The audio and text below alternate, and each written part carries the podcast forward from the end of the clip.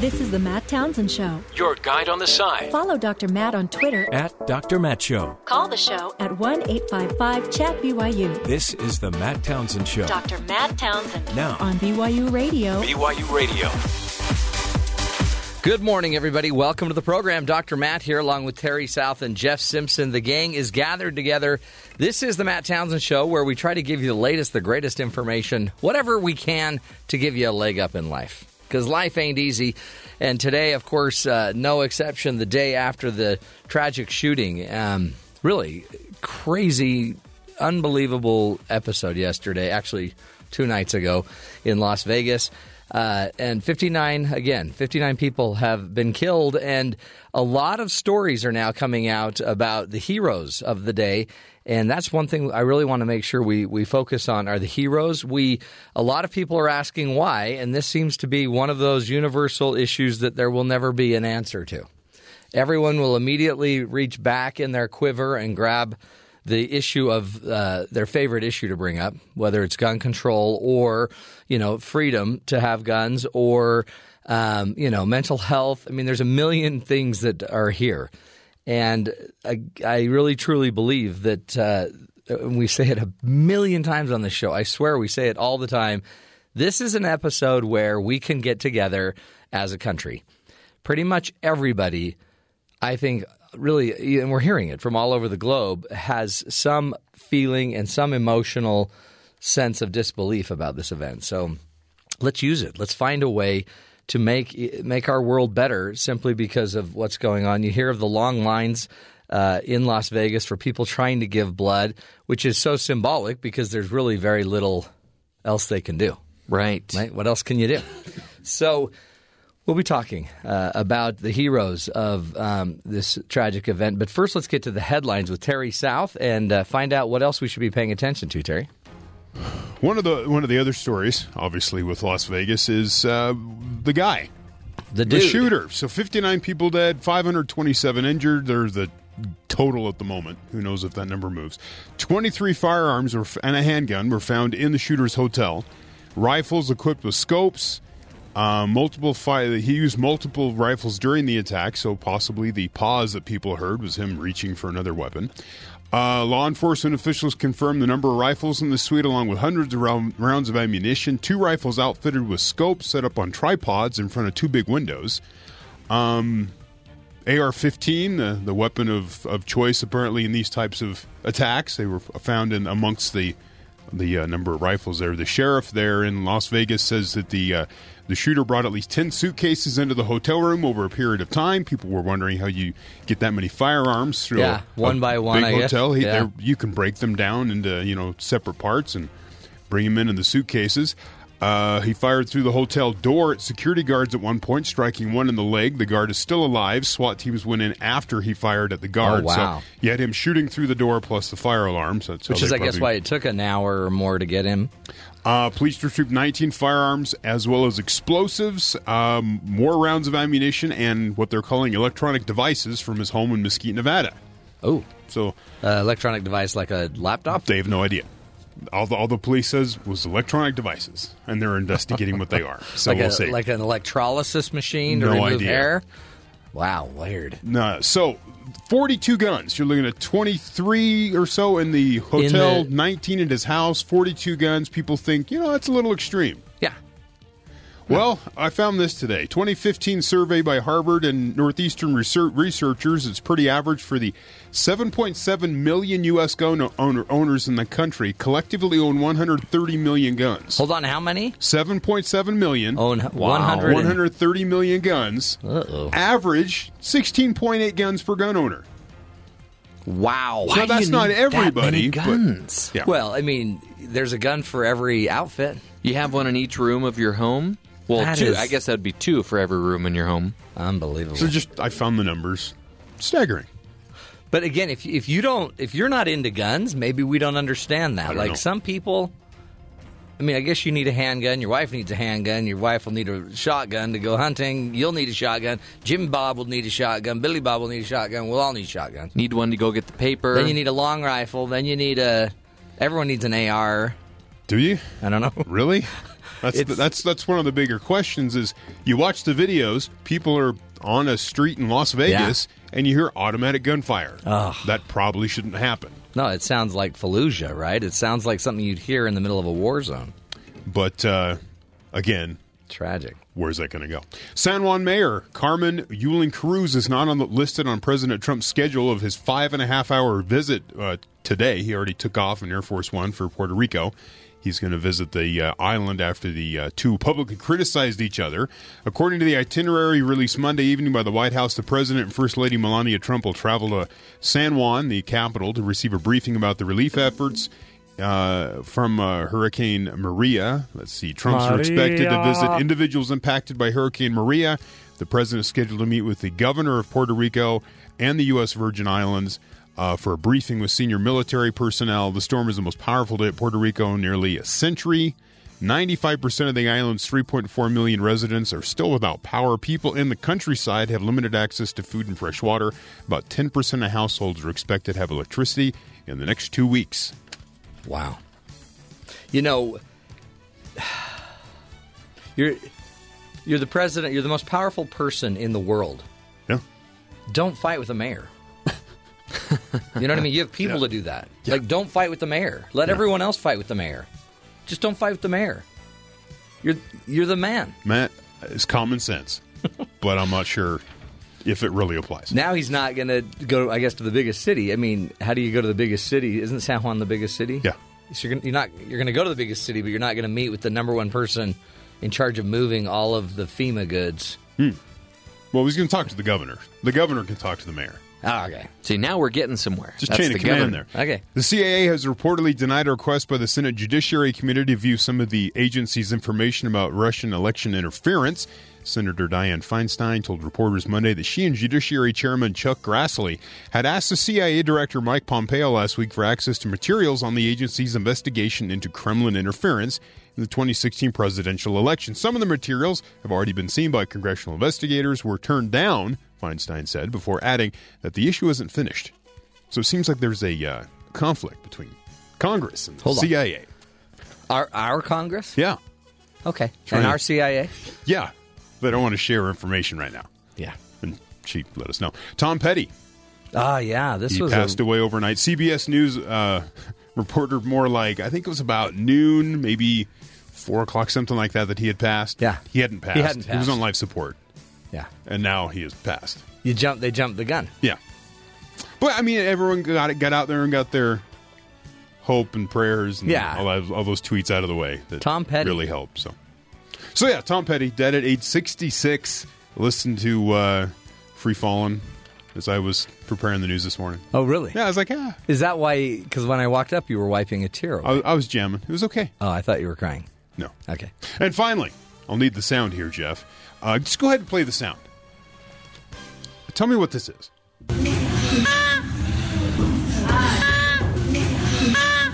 Uh huh. Yeah, that's Hmm. that's that's when Jeff walks in every morning with the squeaky shoes. He's got his squeaky shoes on.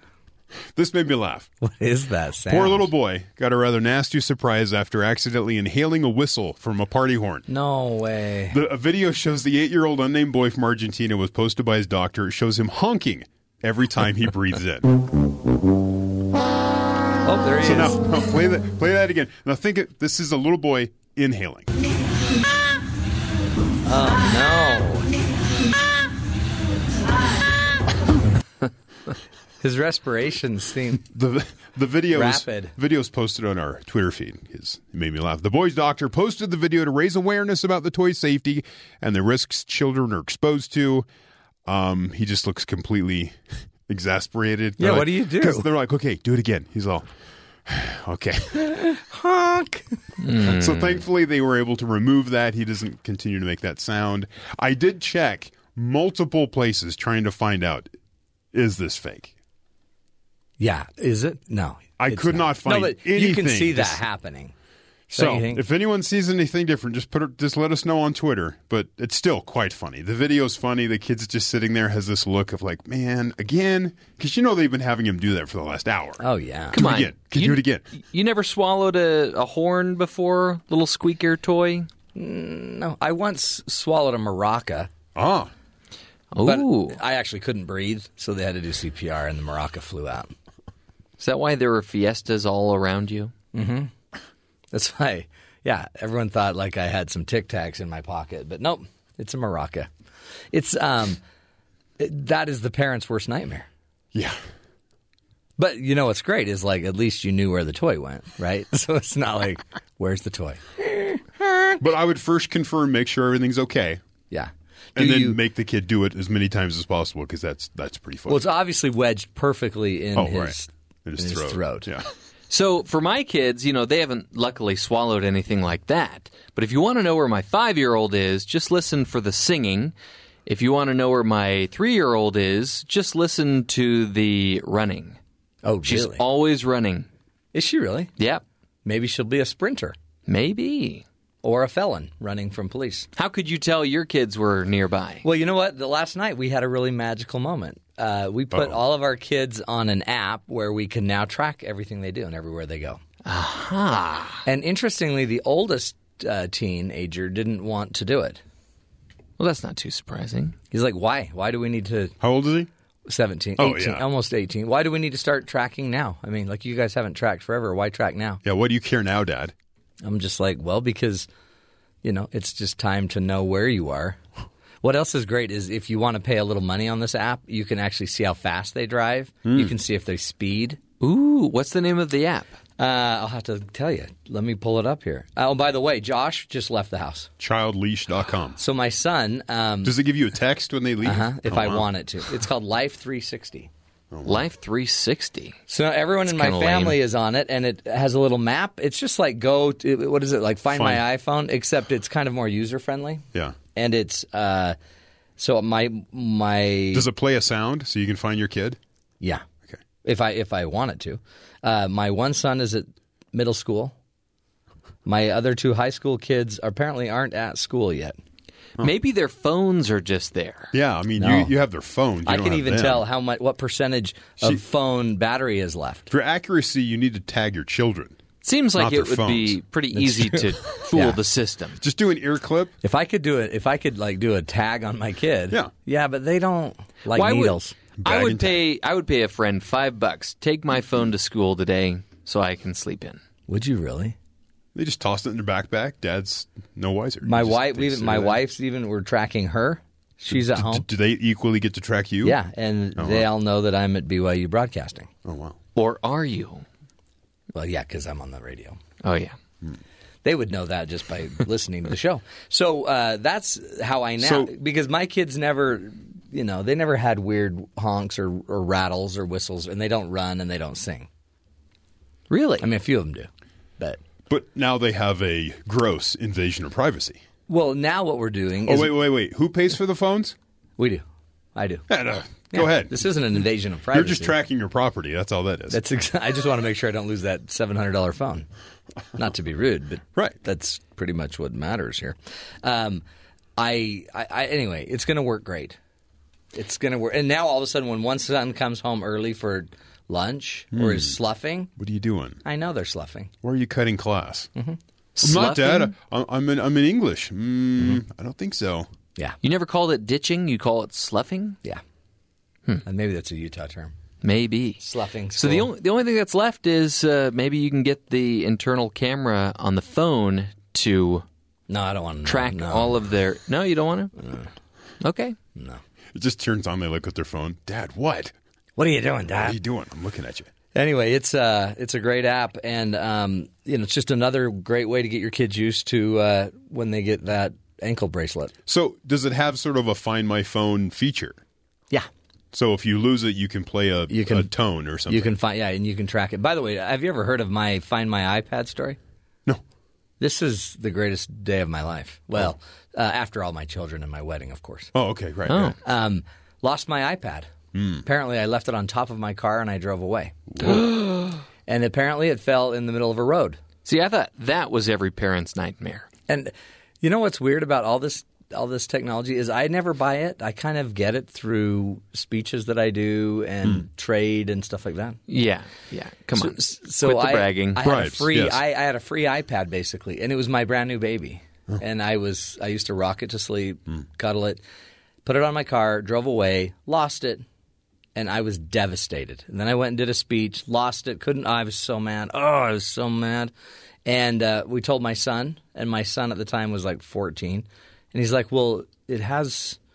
It has track your iPhone or whatever it's called. Yeah. And I'm like, it does? And he's like, yeah, let's just turn that on. And he turned it on. And he said, oh, yeah, it's on I 15 heading northbound. and I'm like, what? It's in the median. And then we pulled it up on my phone and we tracked my iPad to an area.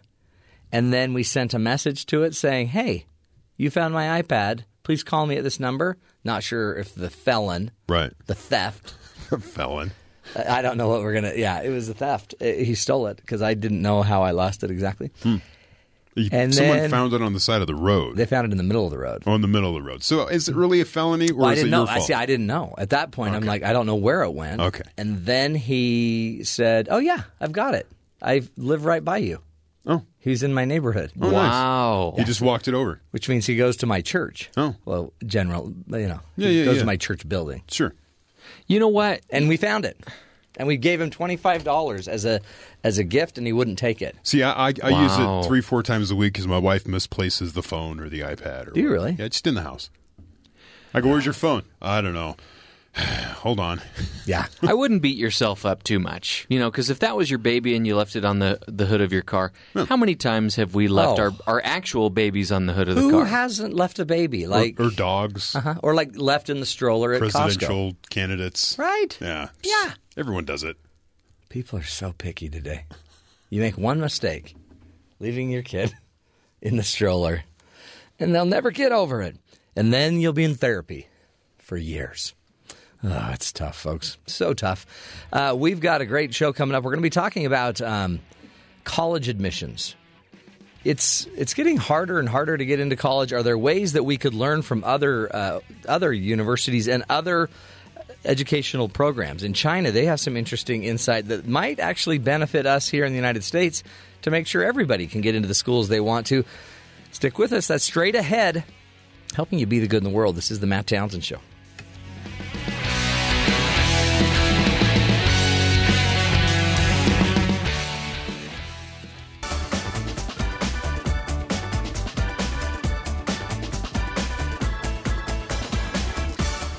Fall marks the beginning of the uh, college application season for our our you know 18 year olds and those just graduating or about to graduate from high school. Many students get into the college of their choice and many do not. The reality is that students both in China and in the United States don't get into the universities of their choice because of a broken system. All of these students have the same question, is there a better way to apply and to make sure everybody gets into the universities they'd like to get into, you know, based on having the right grades, the right uh, scores. Here to speak with us today is Yan Chen, a professor in the School of Information at the University of Michigan. Yan, thank you so much for being with us today.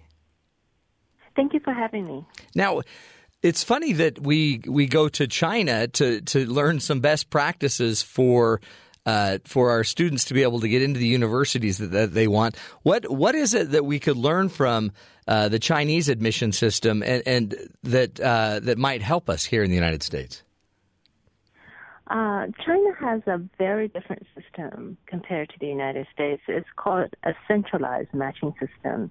So um, each year, about 10 million high school graduates take um, an, a standardized test together. So it usually happens uh, at the beginning of June. So it's a two-day exam covering about five to six subjects. And based on your exam score, everyone's ranked. Um, and then the uh, each province you, uses a different algorithm. So you're ranked, let's say in um, Guangdong province, um, and let's say if there are 200,000 kids, uh, high school graduates applying for colleges, then the, uh, the the computer algorithm runs through the exam scores and your uh, rank ordered list, how you rank the universities, then decide who goes where. Um, so the U.S. system is decentralized in the sense that you every student apply for a number of colleges, and each college makes its own decision. Mm.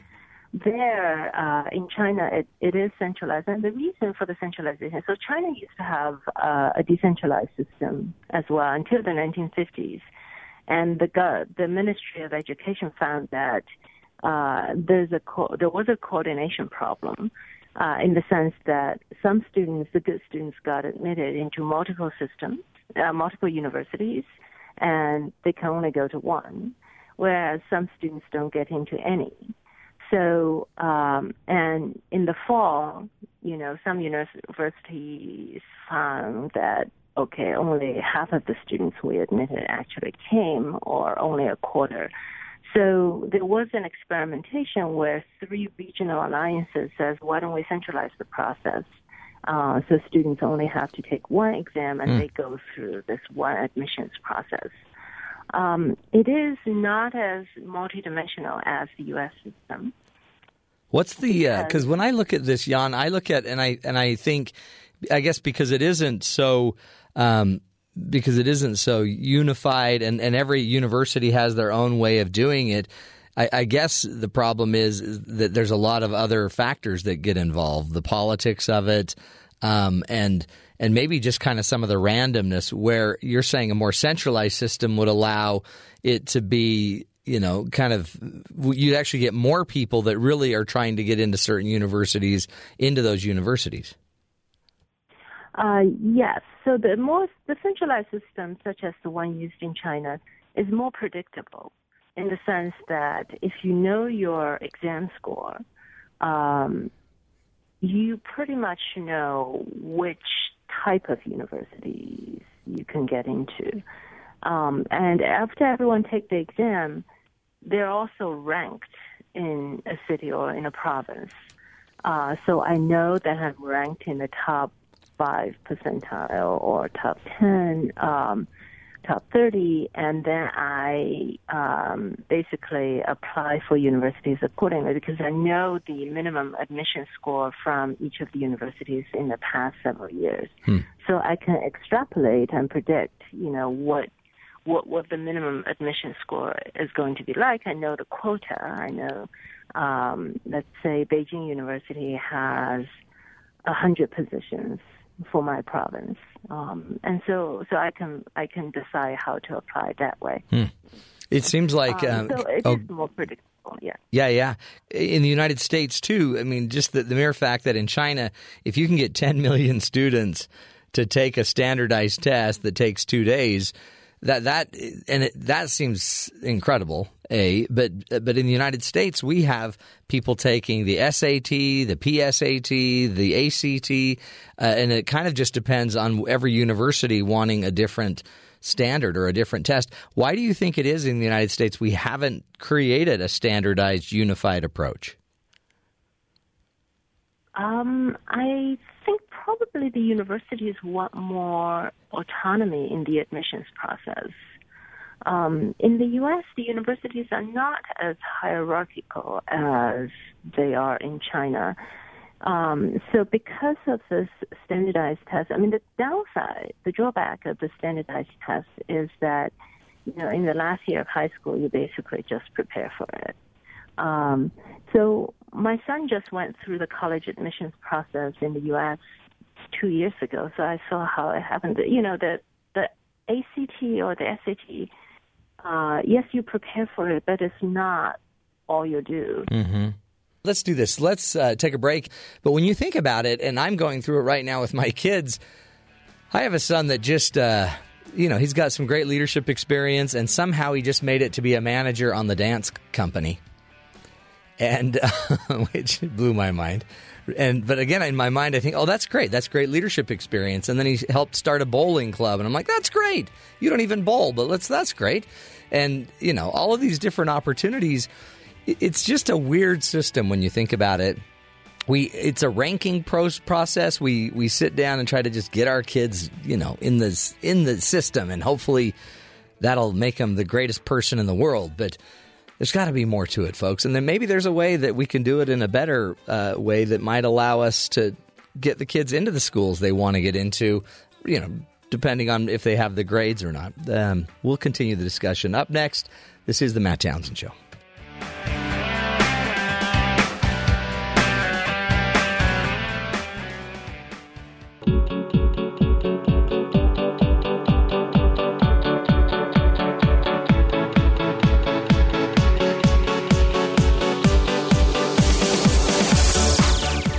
Welcome back, friends, to the Matt Townsend Show. Today, we're talking about college admissions and some of the some of the methods that are used in the United States as well as in China, and some ideas from China that might actually help us in our American system to make sure that children and our or the the teenagers that are trying to get into college that that meet the requirements for certain universities that we can get more of them into the universities that they want to get to instead of it being a really kind of closed, difficult system, there might be a better way to do this. And to help walk us through it is uh, Dr. Yan Chen, who is a professor at the University of Michigan um, and is is helping us understand some of the research that she's been doing on academic um, uh, sta- uh, what's called admission processes. Uh, Yan, thank you so much uh, for being with us. You were talking about before we lost you. You were talking about the fact that you're going through this process right now with your son who's applying to college. Uh, yes, he actually did the process two years ago. So, um, so I, I, sort of have fairly recent experience of uh, what's it like here in in the U.S. Um, and uh, I think in terms of predictability, um, the U.S. system is much less predictable uh, because each university has its own admissions policies, and they're not necessarily transparent. Would, would do you think if we do you, would we get more kids going to university and staying, in, you know, and getting their degrees? Do you think if it was more predictable? Um, yes, I think so because um, then um, each student can decide which, you know, among thousands of universities, which one he or she should apply to and is likely to get in. Yeah. Um, so I think that ideally the counselors should be able to provide that guidance, but uh, um, in in a typical public school, I think that's actually unrealistic. Yeah, well, especially because all of a sudden you apply to five schools and you have to apply five different ways. I mean, it yeah. seems like so it's so much more complicated. This one wants three essays and it's going to weigh everything differently. Um, d- plus, on top of it, as I'm seeing with my kids, there's all of this extracurricular um, activity and and how do those get weighed and and what do you see going on in China and it, do they actually allow all these other extracurricular things to move the algorithm of who gets accepted where? So, uh, yes, they are considered only for the exceptional achievements. Um, so, you actually get points added to your uh, college admission score. So, hmm. let's say, you know, you take six subjects and the full score is 600 points. Um, if you um, if you win a gold medal, let's say in the national, you know, computer algorithm test contest, then you can get up to 10, sometimes 20 points added, depending on the prestige of mm. the test. Uh, and so for students who have won, let's say, uh, national piano contest or an international um, violin contest, uh, these gets trans- transferred into scores added to your um, your college entrance exam scores. So, uh, so again, they are considered, and the rules are very clear. So everyone knows what kind of achievements translate into how many points in the score, and uh, also affirmative actions are also folded into the college entrance exam score. So if you're an, a member of an ethnic minority, you can get up to 20 points added to your um, exam score. So after all of these extracurricular um, and affirmative action scores are added, you then enter the um, algorithm with your new score. Hmm. Is it? Do you? it just seems like it is so complicated in the United States. Do you see that uh, that we're willing to make changes to this, or is just the autonomy and the desire of each university to kind of have it their own way just too strong? Um, I tend to think that the autonomy of the universities are, are too strong to have a centralized system. Um, although some of the components in the admissions process, such as the SAT or the ACT scores, can be more informative. So, so if they put more weight on the on the standardized test scores, then it's going to be a little closer to uh, the Chinese system and more predictable. Hmm. Uh, right now, we as parents or, or or high school graduates, we just don't know, um, you know, how much weight each of these components Yeah, have. that's it. We don't know. um, th- Yeah, we don't know their system. Yeah, process. Yeah, yeah. and it's confusing, so- especially if you're applying to four or five colleges. Right, right. So the Common App makes it a little easier, but you know, places like MIT has its own essays. And Yeah. So uh, yeah. Um, so so I, I think it is more unpredictable here, and um, you know, China's not the only country using the centralized admission system. So Germany has uh, a, a college admission system very much like um, the Chinese system, and also in Turkey, um, there's a centralized system. What would you? What advice do you give as we wrap this up to you know parents and to those kids that are applying to increase the likelihood that they can get into the schools in the in the United States using the decentralized system that we have? Well, I would say to get more information. Um, so from the university, so when the representatives visit, you know, definitely go make an appointment and talk to them, and uh, and make the best of the campus visit opportunities. Uh, so when you go visit a campus, uh, it would be, you know, you might not get an appointment, but it would be a good good idea to make an appointment with the admissions officer for your district, for your region, you know, let's say the admissions officer for the Midwest, you know, for the state of Michigan or Utah, um, and uh, have coffee and and find out what how are different components weighted in the admissions process in that university and by that admissions officer, and also talk to you know uh, friends and friends friends that you know who have been admitted into that university and talk with them about their application strategies. I think, you know, given that each university has a different strategy, definitely use your social network to get more information. Absolutely, and that uh, network is going to be the thing that may just be the key to getting in. It seems like to some of these universities. We appreciate you, Dr. Yan Chen. Thank you for your insight into uh, the college acceptance process and uh, what's going on in China. Again, 10 million people taking a standardized test over two days in order to get your ranking to get into college. Thank heavens that, uh, man, I'm done with. I'm so done with school. I can't. The, it makes my stomach turn thinking about my kids applying. Yeah. Ooh.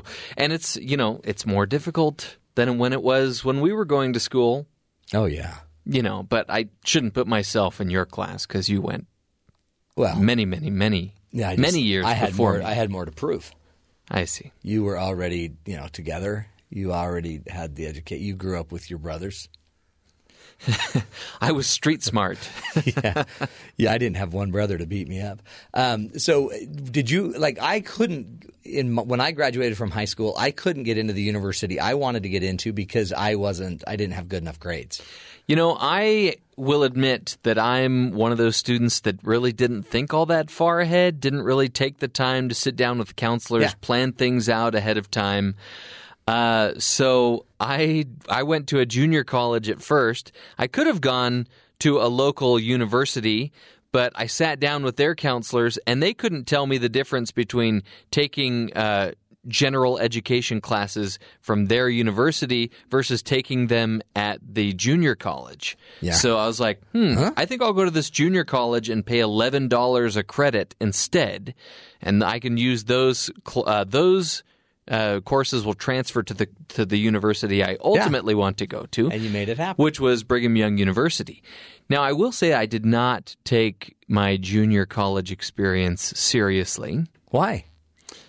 Uh, because I was right out of high school. Well, but So does anybody making- take their first year seriously? I don't know. See, again, I didn't plan. Yeah, yeah. And I, that was too much power for me to go from knowing where you have to be every day at a certain time. If you're not there, you're in trouble. To, ah, if you don't want to go to class, you don't have to. Oh. Not good for me.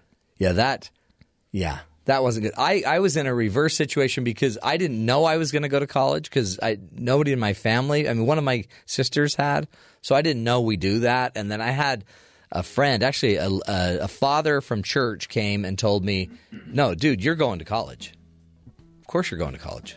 Good for him. And I'm like, I am, but I didn't have the grades. So then I went to a really small community. It was a university. No, it was a college, and uh, changed my life. It actually got me into public speaking. I realized, man, college is about doing what you like and what you're good at. So that's why it's different than high school. Started getting good grades, and uh, then you know, the rest is history. That's and then the Matt Townsend show. So we've been talking college admissions. Yeah. And I thought I would make some admissions Oh. about college. Okay. So uh, I dropped out of a course, and I'm kind of embarrassed, but I'll admit that I dropped out of my college bowling class. Really. Yeah. Too much pressure. I, I guess so. I'm not sure why. You dropped out. You just But this couldn't- was during my junior college years, or year. yeah. I, I, I, you know what? I wouldn't tell people that. Also, during my junior college year, cheated on a psychology test. How? But I will say it was condoned by the professor. He, he was okay. he could cheated. tell, he could look out uh, among all the students and see that people were cheating, and he would just say, All right, now be quiet when you're cheating on your tests. He, he could care less. It was a junior college. Well, but it, it- still, it's you can't cheat. Cheaters never prosper. Grandma said. Yeah. I've got one more. I don't even have anything to admit. Really? No, I had a very boring college life. I guess. So I went to class one day listening to some Queen, rocking it out. yeah. I get into my class and uh, I hear this music that's being it's kind of muffled and it's it's starting to disrupt other students. In fact, this one girl stood up and turned around and said, "Whoever is playing that music needs to stop right now. I can't concentrate." And I was looking around thinking, Like, man, on, why isn't this person getting the, the clue? Yeah. And all of a sudden I hear Fat Bottom Girls Oh, start yeah, to play. my favorite song. And I realize, oh, maybe that's, That's my Queen. maybe that's my music playing. So I kind of you know, stealthily turned it off. Not so. without everybody drawing around any attention to me. you. Yeah, it was pretty embarrassing. But I was thinking the same thing. Man, this is rude. And I was also thinking mm, this girl might be overreacting a little bit. Is that when they? That's when they kicked you out of JUCO. No, this was at BYU actually. Oh, it was. yeah. Oh, See, I never did that. I never would answer questions until I was in grad school. Really? Yeah, because I was intimidated. Hmm. Then in grad school, I blossomed, turned into a man. I taught here at BYU in as a, in the master's program of journalism, and I was going to be the next Tom Brokaw. And then for one year straight, I had to talk to everybody about makeup and hair. and I then realized, no, I'm just a beautician. Yeah. Because there's more to journalism than makeup and hair. Come on. I want to make a college admission on my wife's behalf. No, I think you're missing the point of admissions.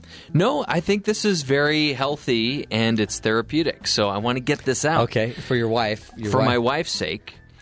I took her out on our first date. We had a wonderful time. Surprised we surprised each other how well of a time we had. Yeah. So I drop her off at her front door. Come to find out later that immediately after I left, she got taken out on another date That. by a friend of mine. that's a sad story. I was not happy about it. No, I don't blame you. Wow. Sorry. Sorry, your wife. But I think we all know how that one ended. Yep. Ah. Regret. What? Huh? Who? Anywho, uh, a little college admission for you. The wrong kind of college admissions, but college admissions nonetheless. Up next, we'll be uh, learning ways to co- reconnect your family from one of our great producers, Liana Tan. This is the Matt Townsend Show. You're listening to us on BYU Radio.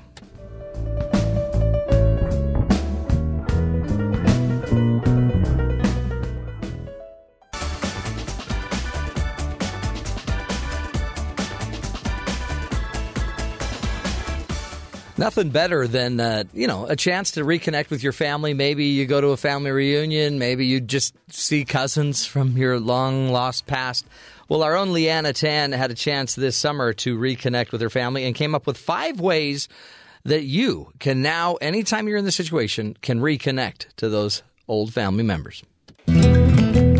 Out of all the exotic and foreign places I was able to go this summer, and everything I saw and everyone I met, I think probably my favorite part of it all was going to Grandma's house.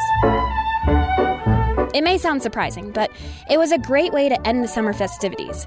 And it was such a drastic difference from the big, bustling city of New York and the hot, chaotic refugee camp. To just hop on a long bus ride to the countryside of Vermont and spend time with some family I hadn't ever really taken the time to get to know before. So, after a couple of self reflecting and memorable weeks, I've come back to tell you five ways to reconnect with your family. Number one, initiate wholesome recreational activities. I feel like my cousins and I were able to bond on a different level when we set to work planting dozens of trees in their old backyard and painting an old trailer. We learned about each other's strengths, weaknesses, and hidden talents while we were at it. And we were able to work as a team. Well, mostly they just saw how pathetic I was with a shovel and helped me dig holes while I avoided the swarms of mosquitoes. But I loved the moments when we all chatted and roasted marshmallows during our bonfire on Grandma's beach, or when we visited the neighbor's farm and watched them milk cows and feed the chickens, or when we took a sunset bike ride through the fields to the gas station to pick up potatoes and corn for dinner. There's nothing that'll draw you closer to your family than letting them see you sweat and wheeze up a hill on your uncle's old bike. Number two, play games.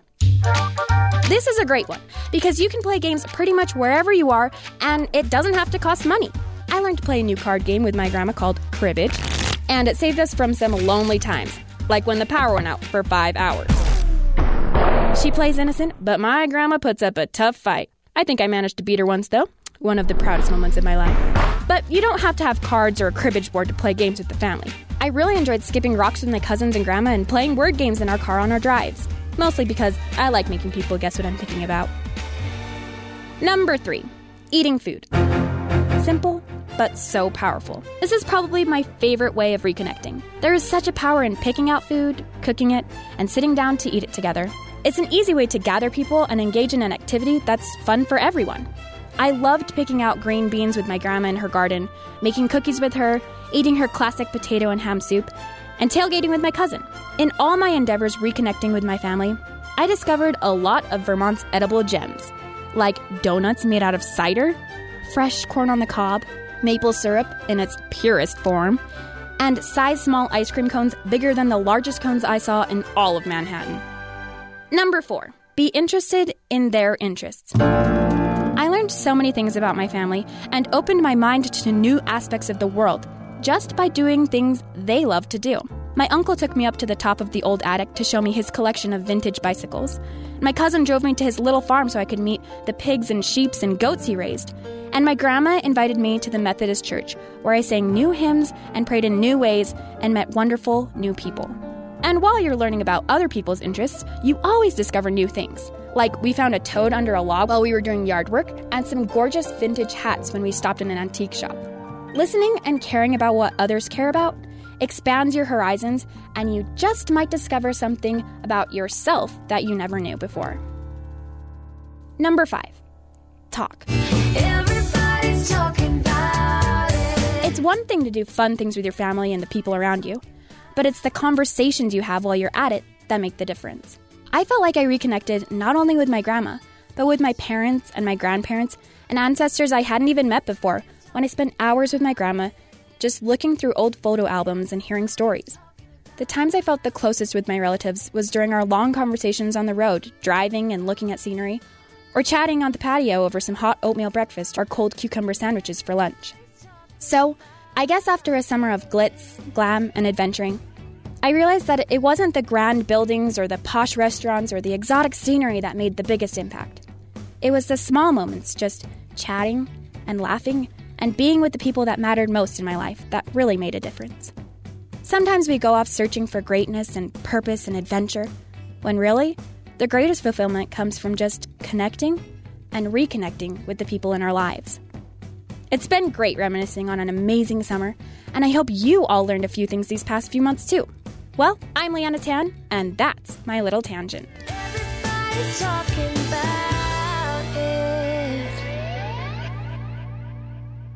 This is the Matt Townsend Show. Your guide on the side. Follow Dr. Matt on Twitter At Dr. Matt Show. Call the show at 1 855 Chat BYU This is the Matt Townsend Show. Dr. Matt Townsend Now, on BYU Radio. BYU Radio.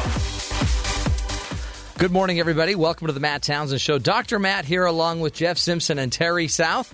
The gang is gathered to help you get a leg up in life. This is the program where we help you live longer, love stronger, and lead healthier lives. The way we do it, we give you the latest and greatest research and uh, hopefully try to, you know, help you learn. Because life isn't easy. And when we get thrown a curveball like we, we did uh, just yesterday with the Las Vegas shootings, how do you make sense of any of it? Well, you actually, you probably don't. And you'll notice everybody's going to now pick up their favorite stick and start swinging it, whether you're pro gun or against anti gun. The reality is there were a lot of heroes made yesterday, and uh, if you, I don't know if you heard about it, the off-duty nurse that that you know was running for her life and gets a few blocks away and then realizes, hold it, this is what I do. And then she ran back into the mayhem and craziness and then started offering support. Or the two roommates that were there just to go to a country western um, concert, and Crystal Goddard was uh, there. Um, and um, when Stephen Paddock started shooting, uh, Goddard and her friend Amy McCaslin then are standing by the stage when some guy was shot. They didn't know, a stranger, and they sat there and just held him telling him it'll be okay, it'll be okay, as the poor man bled out and died. So heroes were made, and uh, I guess we can look at it a million different ways, but that is what humanity looks like. Humanity is not just uh, the crazy chaos of the shooter and his obvious problems, but uh, the real humanity was seen more on the ground as I think hundreds and hundreds of people were, were stepping up and doing what they could to help others through it. And then some also just were doing everything they could to save their life. It doesn't make them any less valuable. They were just trying to stay alive. And it also, I think, taught a lot of us uh, how fragile life is. And maybe some of the things we fight about here on this earth aren't worth the fight. Um, anyway, tragedy and uh, many, many incredible lessons. Um, anyway, a husband saving a nurse, protecting uh, or protecting his wife that was a surgeon. He also died. So many stories that uh, we'll be sharing with you throughout the the three hour show we've got. But first, let's get to the headlines with Terry South. Terry, what's going on? What's the what else should we be paying attention to today? Las Vegas Sheriff Joe Lombardo admitted he was at a loss for how a 64 year old shooter, Stephen Paddock, could even have been stopped prior to the deadliest mass shooting in modern American history. Uh, that happened on Sunday night. He said in a press conference Monday morning, he goes, I can't get into the mind of a psychopath. He goes, There's, he snuck 10 suitcases into his hotel room over Oh, a four day period. How many guns 20 total? They're saying 23. Uh, the last report I saw was 23 different rifles And, some a on couple stands handguns. with uh, with Scopes, scopes and I mean- ready to go, and Yeah. a hammer to knock out the And windows. if you heard his brother talking, he's like he he's a real estate Yeah. investor and he likes to gamble. That's what I mean. They, they, they said he didn't belong to any organizations. He didn't Yeah. see his brother as a as a gun enthusi- enthusiast he in didn't even way. know he had this many guns. and here you have this guy obviously had a problem with somebody. Right. You don't you don't do that if you're happy. Right. I mean, so- yeah. There's issues, isn't there? So there's there's bigger things here, and that's what you find when you look into his computers and see what he was doing and planning. Because this took a lot of effort, a lot Oh, of yeah. thought. and three days of bringing guns up to his room, Well, and setting everything acquiring up. all those guns too. Which, by the way, the three days I guess correlates with three days of this festival. Yeah. So he knew apparently the entire time. Apparently, even I don't know if he asked for the room where he had the room, but I saw where you know people are asking the, uh, the the the company that put on the concert is called Live Nation. It also put on the Ariana Grande concert in France, I think it was. they had Oh, the, really? the attack there. So they're looking at their procedures, but they're like, this has nothing to do with our procedures. We can screen everyone walking into the venue you want, but if a guy gets in a building Yeah. across the street, how are we Yeah. supposed to stop that? all right. Now, now I guess you just have to have your concert out in the desert. I guess. That's why Burning Man is yeah, out there. maybe that's a thing. Ah. so yeah, lots of questions going to continue to be asked, and uh, I don't know if any answers are going to be found. So, new documents turned over to federal investigators reveal two previously unreported contacts between the Trump organization and associ- associates and Russian leaders during the 2016 campaign. Washington Post reported Monday in one incident, Michael Cohen, President Trump's personal attorney and business associate, exchanged emails with a Russian real estate developer about attending an economic conference in Russia just weeks before the Republican National Convention.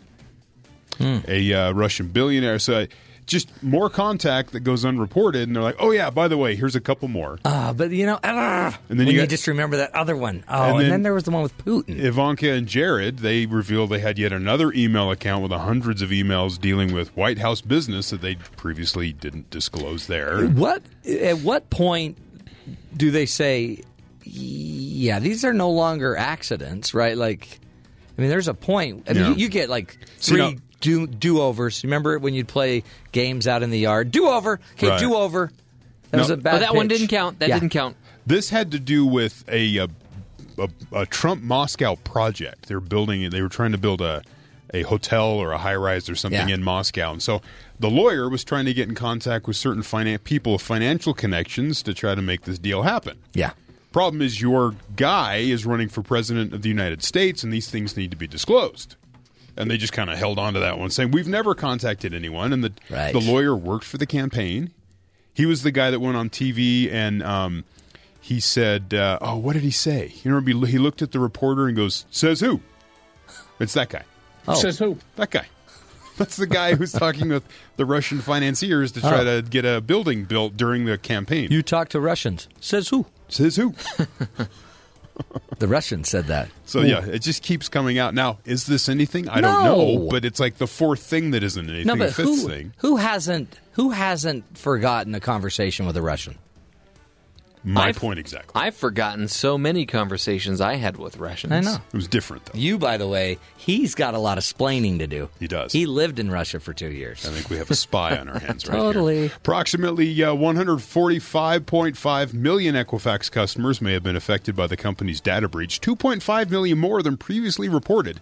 Equifax came out yesterday and said, "By the way, remember that number? Add another two and a half million to that. That's who was affected. Trust us." Which, and honestly, if you're listening, there's a good chance you were. The interim CEO uh, directed the. He goes, I advised Sunday that the analyst of the numbers of consumers uh, potentially impacted by the cybersecurity incident has been complete, and I directed that the results be promptly released. So they looked at it, updated their numbers, and that was the interim CEO. The previous CEO is actually going to be uh, testifying before Congress today Really? as to what they did, why they did it, and uh, all that good stuff. well, you know So- what's great? Congress is on it, so we can It'll all fix. relax. Yeah, it'll fix it. It'll fix it. Yeah. Uh, U.S. officials say the Trump administration is preparing to ask Cuba to reduce the staff of its embassy in Washington, D.C. by 60%. This in re- retaliation for the alleged sonic attack on our diplomats that caused hearing loss, some, some brain damage, Well, some so- issues of that nature. Is that how is that punitive? Like how because okay, then we're we're going to release sixty percent of ours. Okay, Yeah. whatever, We- well, we- whatever you got to do. We've pulled our staff. Well, yeah, but From ours, Cuba. but some of ours were damaged. Yes. Well, those were damaged, and they pulled some others, and now we're asking them to take a bunch of theirs out. Oh, we're asking them. Yeah, I thought they were saying of- they No, would. take them out of D.C. okay, We don't need your people here if you're going to attack our people. yeah. So that happened. Also, um, Going you, back to the old days of Cuba. have you ever wanted to wear, I don't know, Taco Bell themed clothing? Never. Really? I mean, a wrapper here and there. Really? You want to wear one of those? Well, just after I ate. Okay. Yeah. Okay. Well, apparently Taco Bell in the uh, the clothing uh, store uh, Forever 21, which I know you shop at quite a bit. Yeah, Matt. just this morning I was Yeah. Mm-hmm. waiting in line. Get your bedazzled jeans or whatever Anything to feel them. younger. Uh, they're going to start selling Taco Bell themed clothing, a Taco Bell themed clothing line. Yo quiero Taco Bell. So you can get your T-shirts, you get your jackets, your hoodies, those Hmm. types of things. It says the whole line will feature some of the most beloved fast food chains' finest graphics. Really? Do you do you find any graphics at a fast food chain beloved? No. I just I love the writing of this. Think of a, a hoodie in pale pink with the Live Más logo stamped across the front. Now, rather than wearing your heart on your sleeve, you can wear your crunchy taco instead. But then it says underneath it Taco Bell. Well, right here, you see the person wearing the pink sweater, and that's a little logo. It just says oh, Live and it's Más. actually got no. So I don't know if you I like remember. the I like the phrase "live Más." right, but this you'll have like the Taco Bell like like hot sauce No, packet on no. the no. Back in March, there was this couple that I think she made her dress out of taco, or Yeah, her wedding wrappers. dress out of Taco Bell wrappers, and uh, they had a Hot. Taco Bell wedding. Oh yeah. Yeah, yeah. We have audio from that if you want to play it later too. Do you really? Mm-hmm. Didn't he used to call her the big chalupa? Oh, better not. Gordita. My little, ch- my So- little gordita. Chief of marketing for Taco Bell says we often think of Taco Bell as the fast fashion of food. Yeah. Yeah. Okay.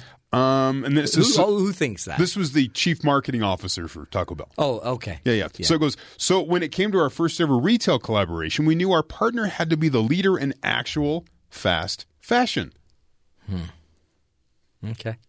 To be clear, the company's Las Vegas flagship store has been selling Taco Bell branded items for quite a while now. But now the clothing line will go ma- to the mainstream market. Now here's the tie-in for you, Matt. 'Kay, yeah, yeah. Get yourself your your your taco chalupa whatever T-shirt, Yeah. and then you take a picture of it, and then you need to tweet it to, or, or put it on Instagram or whatever to the hashtag F21X Taco Bell. Okay. Okay, then they, they it will personify your love of the brands because you love brands. Oh, I'm a total brand lover. Yeah, the, the the devotees who submit their best photos will get to see their imagery incorporated into the runway show on October 11th in Los Angeles. Runway show. Oh, Yeah. please. So you'll have a fashion show to show off the chalupa line of sweatshirts. Do you like my chalupa line? You know this. Uh, this is marketing. oh yeah, Because bad marketing. They're even actually trying to make you believe you really want to go to a fashion show and model their chalupa line. Right? No, No, nobody does. you think that's going too far? Yeah. Okay. Get a life. Stick with your fast food. You're okay. I mean, I, okay, here's the deal. Hmm. If you want to give me a lifetime supply of Taco Bell food, okay. I'll wear your clothes. All right. Bring me the clothes free. Yeah. Just give, me free food. Yeah, give me a I'll wear t-shirt. your T-shirt all day long. Right. But don't ask me to wear it and pay for it. And come on, that's just ridiculous. Yeah. It, it really. And I love Taco Bell. Don't get me wrong, but this is something Taco Time would never do. Taco Time would never stoop this low. Taco Time is not going to try to get me to wear, you know, a T-shirt. I love the the extent of the marketing. We, we, we think that we're a, a fast fashion food a fast food fashion brand whatever they call it. Yeah, there, just- there are there there might be like because what they're talking about is like downtown Las Vegas where you, you go to the M and M store and you go to all of these stores. But when you're in there, you still know you're being marketed to, Oh, and sure. you know a bag of M and M's there is going to cost seven dollars more than anywhere else. exactly. Yeah, but they're different. Not really. They may have your name on it. Which if they're more them nothing. expensive, they taste better. Really, You savor the flavor. I don't buy it. you don't buy it. Not buying it. Well, you don't buy it. Period. But then don't you're buy not it. buying Period. it and I'm on not principle. But there might be certain people that when they go to Vegas, they're like, "We've got to go get a taco, Mm-hmm. live Más Hoodie, T-shirt, t-shirt, hoodie. something. How much is it, Gladys? Four hundred dollars. Buy it. It's a bar. It's Take a it. bargain.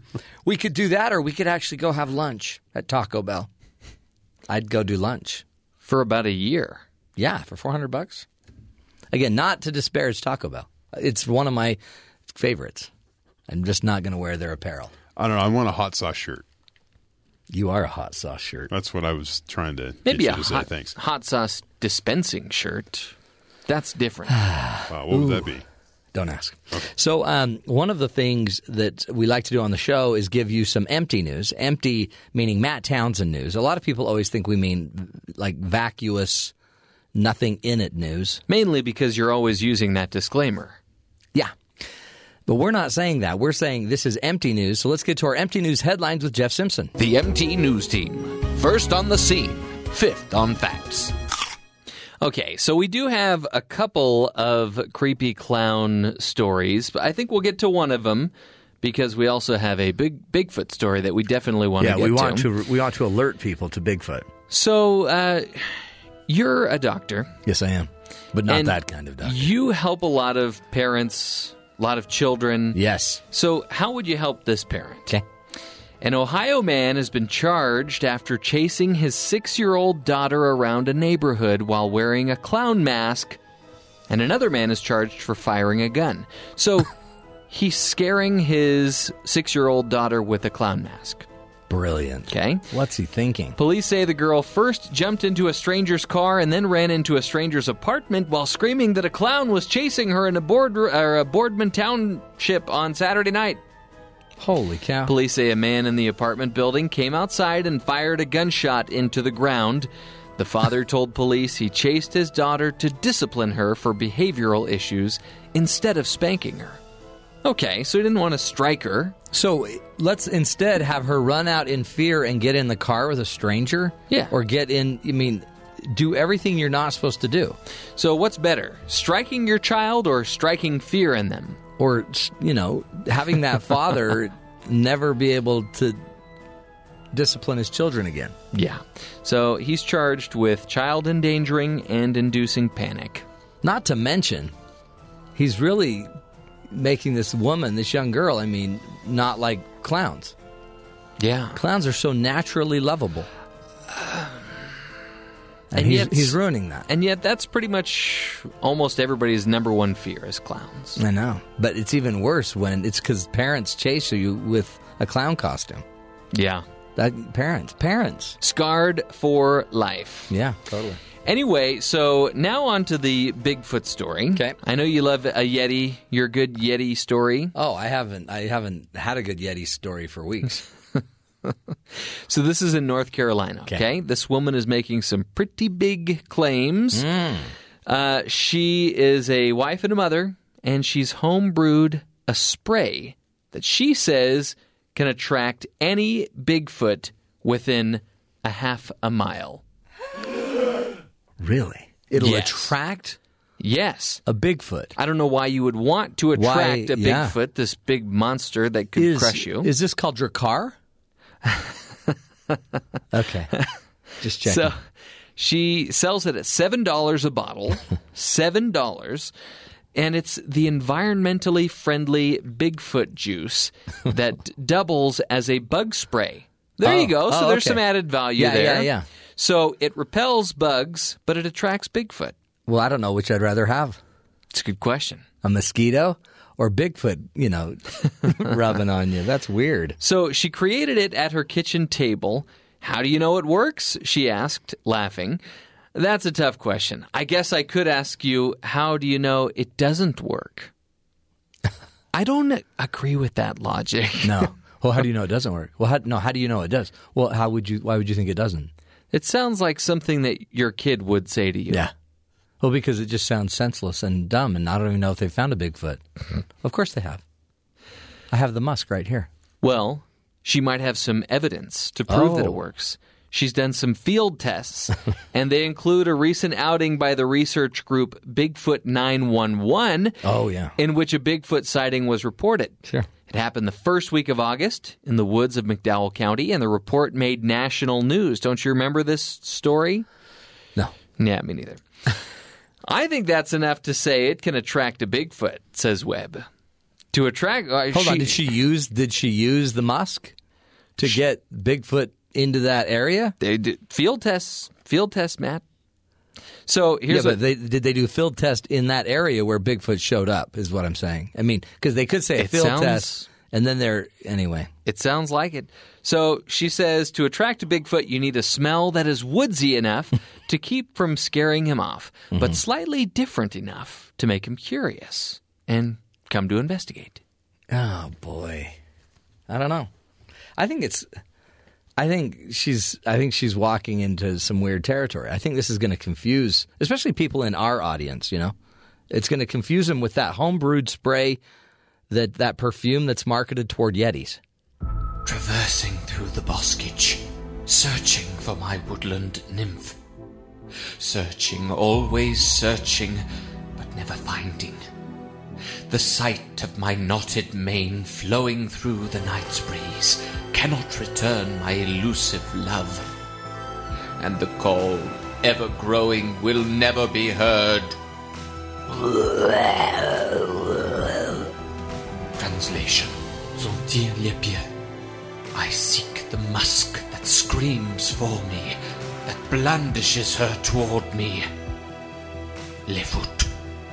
Smell the passion.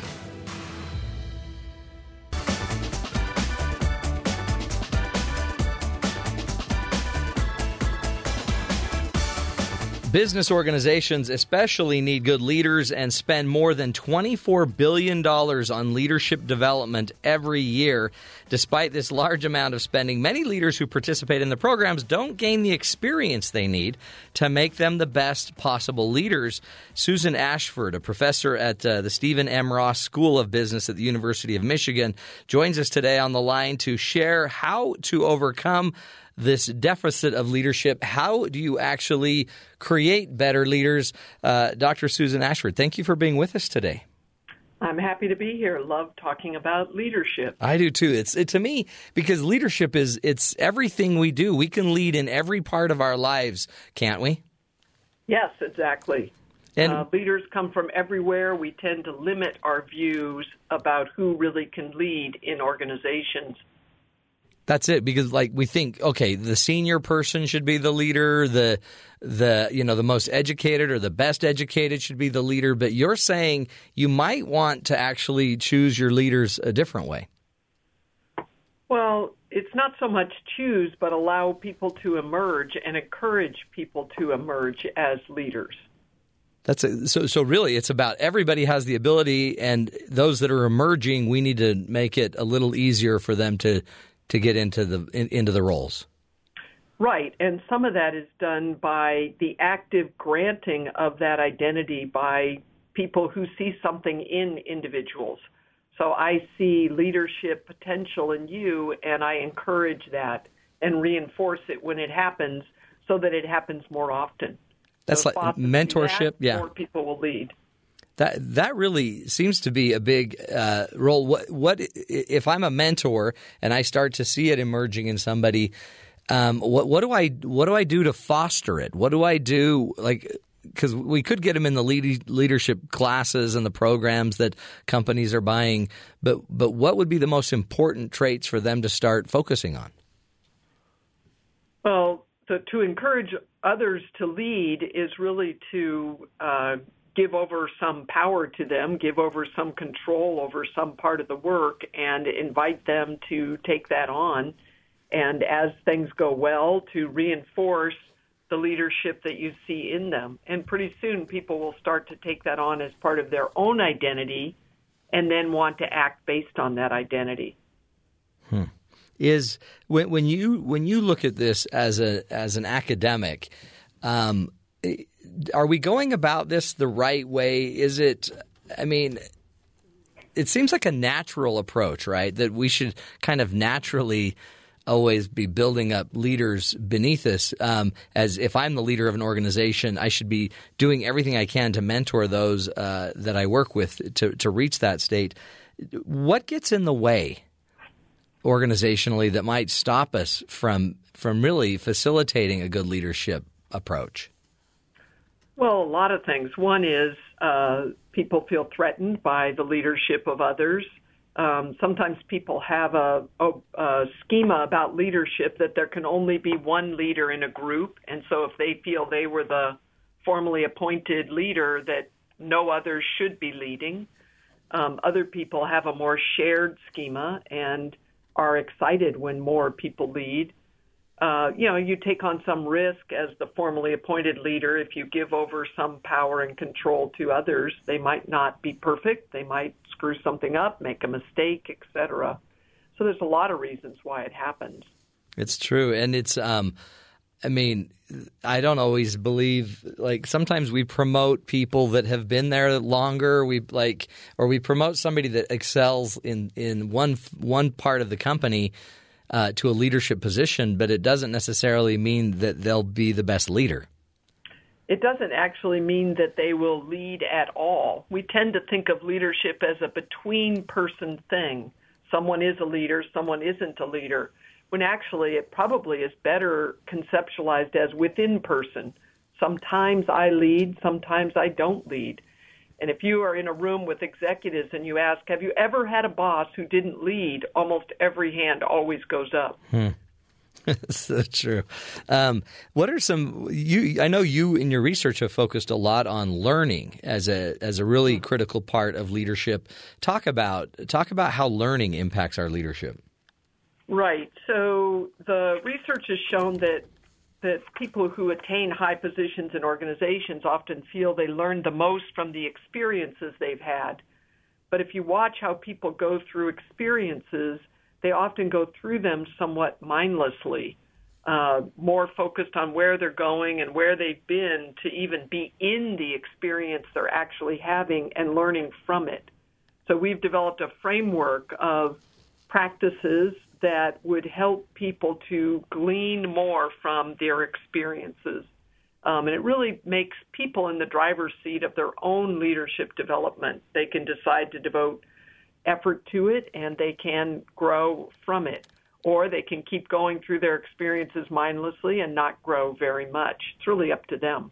So, a mindless being, they're they're just not present in their day to day experiences enough to glean the leadership lessons out of it. Correct. Yeah, we go through a lot of life mindlessly. We eat mindlessly, drive mindlessly. Sometimes we interact mindlessly, and a lot of times we're preoccupied on where we're trying to get to next or something that happened in the past. And so, yes, they miss the learning. I mean, we we encourage people to actually to, to set a goal for an important upcoming experience, a goal for their own learning as well as what they're trying to accomplish in the experience and and actually uh, focus on that goal while you're going through the experience. Correct. I guess that ties it back. Huh? That that makes it more mindful. Right, exactly. I could focus on being more persuasive that if that's something I've identified as a growth area for me while I'm running the task force I was assigned to run. The task force is going to get run, but are you going to learn something about you and um, you in relationship with others or not is really the question. Is this what you call learning mode? Yeah, we call it mindful engagement, being engaged in the experience in a mindful way. You know, and it's a part going in with a goal, uh, training yourself to be more attentive to or explicitly seek feedback, um, and reflecting after the experience so that you can synthesize what you learn. Most managers don't do any of that. If you did do that, you will learn more from experience. And you, uh, this really could be a model, and I'm sure this is what you do. Is you you make it a model about because then everyday experience just makes you better. This is Correct. you learn through your day to day experiences, your day to day projects, but you have to be intentional by having a goal, by by focusing attention on it, by gathering feedback, and then reflecting on what you learned. Right. You stated it exactly. That's what we're hoping to do. And, you know, I'm pretty modest. I just want to get people to identify a large upcoming experience and learn from that. If it became a habit, you could learn a lot from all of your everyday experiences. You're always interact, interacting with people, and leadership is a relational sport. And you know, you there's a lot to learn by their reactions to you, by your reactions to them, etc is and and then you this becomes leadership because you're leading your own growth. This is a growth cycle, a growth process. You're both leading your own growth, yes. So you're self-leading, but you're learning about something that's related to leadership because leadership and personal effectiveness are not that far apart. Mm-hmm. So I need to be a better listener. I need to be more persuasive. I need to be more approachable. Uh, one blogger wrote about I need to be less of a perfectionist. You know, if you're if you're actually getting better at those things, you are getting better at leadership. That's right. And uh, I guess, too, that would actually take the $24 billion that companies are spending and magnify it by Yeah, if you five. spend money instead of investing in the few that you've identified as potential and sending them off to programs, you could identify you could invest in the many and helping them to learn sort of self strategies for growth and uh, invested in supporting those strategies. It's a very different way to spend your money, and I think it could have high payoff. That's so true. And when you also look at it too, you um, like every single learning opportunity, every single investment of anything you've ever done, you'll be able to get more out of. Even, I mean, this I assume would even work in physical development. I mean, exercising better. Go in there with a goal and actually be attentive to learning and seek feedback, and then actually reflect. Yeah, I Over. think it could help in a lot of different things. Yes. Does um and, and when you go in and is is this what you do, Susan? Though as a researcher, um, why is it? Because these seem like very natural uh, traits or very natural things to do, but there must be some underlining fear or insecurity that makes us not make our learning more formal like this. Um, What stops us from setting a goal in a in a class or a workshop that we're taking, or staying focused, or even going back and reflecting and holding ourselves accountable? Right. I actually think they're very unnatural acts. Um, you know, a lot of us don't like being in touch with our thoughts and feelings, our inadequacies. So we, you know, we we pursue a strategy of denial, um, and so we don't address those things. There's actually been a study on the reflection component. Uh, psychologists ask people, would you rather spend 15 minutes alone with your thoughts and feelings or shock yourself with a 9 volt battery? And the majority of people took the 9 volt battery rather than uh, being alone with their thoughts and feelings, sort of reflecting on them. Yeah.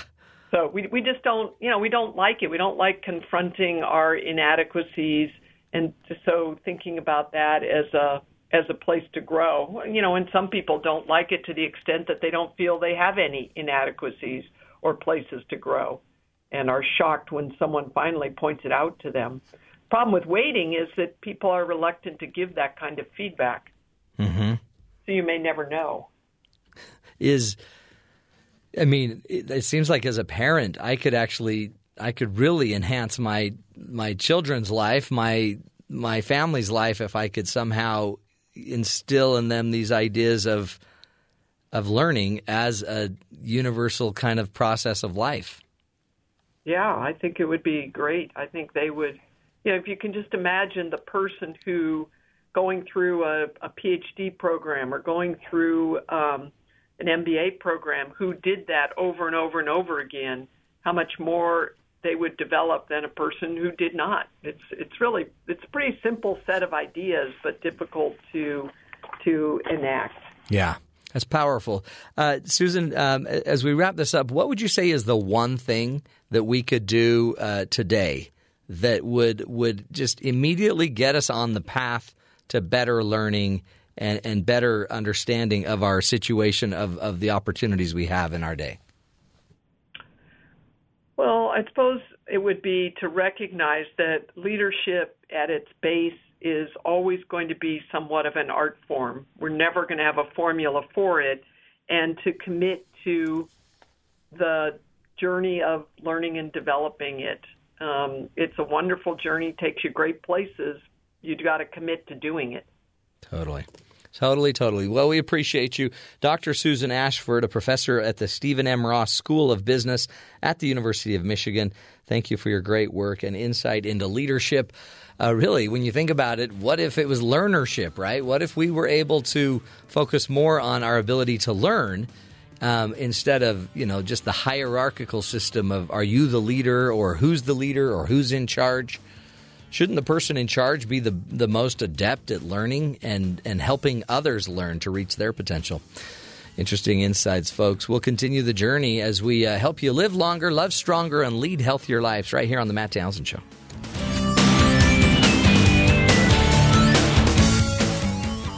I'm ready to go in, coach. Just give me a chance. Because life doesn't come with a handbook, you need a coach. Here's Dr. Matt and his coaching corner. Play ball. Welcome back, friends. Dr. Matt here. Um, one of the uh, things as we talk about leadership and learning, um, one of my greatest learnings recently in my life has been about discipline. I've always felt like I was not a very disciplined person, um, which is interesting because I, you can still accomplish a lot in life even though you don't have a lot of discipline.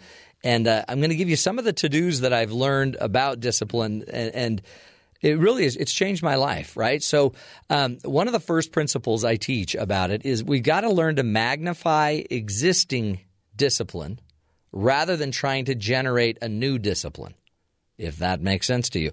What i mean by this is everybody has certain gifts everybody has certain talents abilities and when it when it comes down to it, for example, one of my great uh, attributes or strengths, I that based on um, an assessment. In fact, let me just tell you where to go do this. If you go to the website authentichappiness.org, authentichappiness.org. You can take an assessment that's called the VIA Character Strengths Assessment and it will evaluate you on 24 of the top character strengths that uh, that that you know exist, and it comes from years and years of research over thousands and thousands of um, of years of of writings about character strength. And what they've come up with is basically 24 different character strengths. This is all validated academic research about happiness. It actually comes from Penn State University. So if you go to authentichappiness.org and take the VIA character strengths test, it will rank your character strengths from number 1 to number 24. And the research shows that when people are really focused on what they do well, their number one strength, then it actually um, makes you happier. And so my number one strength is uh, social intelligence. My number two strength is like um, uh, spirituality. Number three strength is a love of learning. Um, number fourth strength is uh, humor. Uh, fifth strength is perspective and wisdom. So I have these different strengths, okay? And I've actually built my entire career around them. And in those areas, I have a lot of discipline. I'm very disciplined at paying attention socially to what's going on in the situation or being able to um, find the perspective and wisdom in something. I can i can see that very quickly. My 24th area of strength is actually self-regulation. So i don't regulate myself very well. And what i found is instead of me trying to go generate more self-regulation what i could do instead is actually get the benefits of regulating by using my other strengths for example, when I sit with clients and I start to uh, it's easy for me to get backlogged and, and, and start having each client go over about five or 10 minutes. But what I found is instead of just being a lot better at regulating myself, what I might want to do instead is just use my strengths of social intelligence. Like, what is it like to be the person out there waiting for me for 15 or 20 minutes? And when I actually connect into what I'm already good at, I'm better at regulating myself. So use what you already do really well to help you be more disciplined. Does that make sense?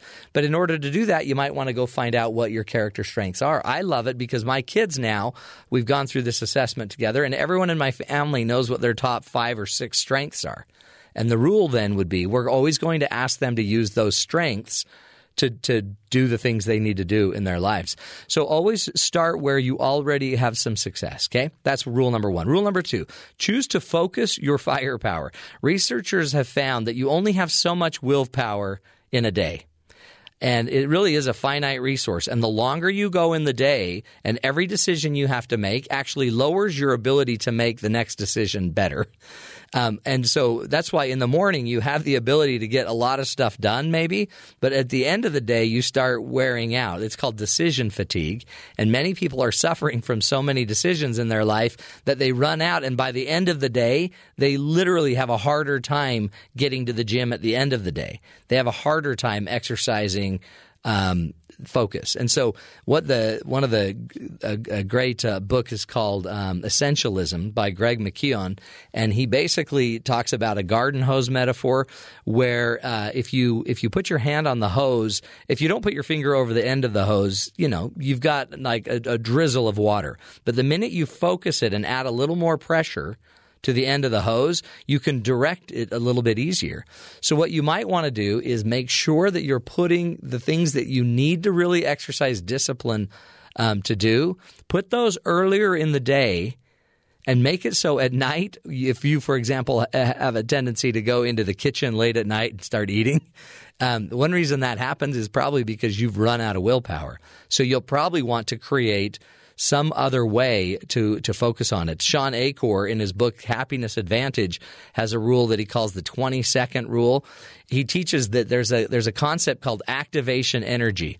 It takes energy to get a project or an activity started, right? It's like momentum. If you want to get something done, in a you know you know to do a project at your house it takes energy to get the project started and the goal would be to always make the energy it takes to get started so easy that you can get it started within 20 seconds if it takes you longer than 20 seconds to get something started you're probably not going to do it now, by the way, you can take you could actually take things activities that you don't want to be doing. Like if you watch too many Netflix shows or whatever, maybe what you ought to do is start making sure that your phone isn't near you. If you leave your phone upstairs in your bedroom and you're down, um, you know, down in the kitchen, you're going to be less likely to go watch the Netflix show because your phone is going to be 20 seconds away. So the goal is very simply minimize your activation energy, do whatever you can. He gives an example of taking the batteries out of the remote. When he was doing his dissertation, he spent too much time watching TV. So he put the batteries in a completely different part of the house. So every single time he um, needed to use the remote or turn the TV on, he would have to go out to the or up to his room to get the batteries. It's just a simple idea. So, discipline, a lot of times, you don't need to be disciplined to do the entire project. You just need to be disciplined enough to do the first 20 seconds and, and get started on it.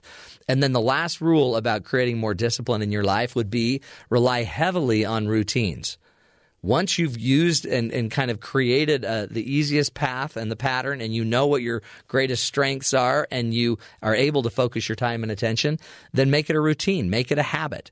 I know people that have, have now had an incredible discipline of knowing where their wallet and their keys are because they simply made one habit of coming home every day and putting their wallet and their keys in the exact same place every single day. Once you've made something a routine, a habit, right? And the habit eventually will change the way your brain is working because of neuroplasticity, they call it. Once you've done the process over and over and over enough, your brain will just kind of do it automatically. Until then, find a way to actually discipline all your focus and your energy on the routine. And once you make the routine, boom, it'll make life a lot easier, right? Now, there's there's a ton of learning behind all of that and three or four books that you can go get, but start doing something today and don't just chalk it up to eh, life's hard, I'm not going to do that. Discipline we all need, but again, you also already have existing strengths where discipline is already in there. It's already embedded in you. So start if you're going to start somewhere, start focusing on what you're already good at and use that to help you through the things that you want to work on more. Uh, that's uh, some basics uh, 101 on discipline and developing discipline in our lives. Up next, we'll continue the discussion with some empty news. This is the Matt Townsend Show. You're listening to BYU Radio.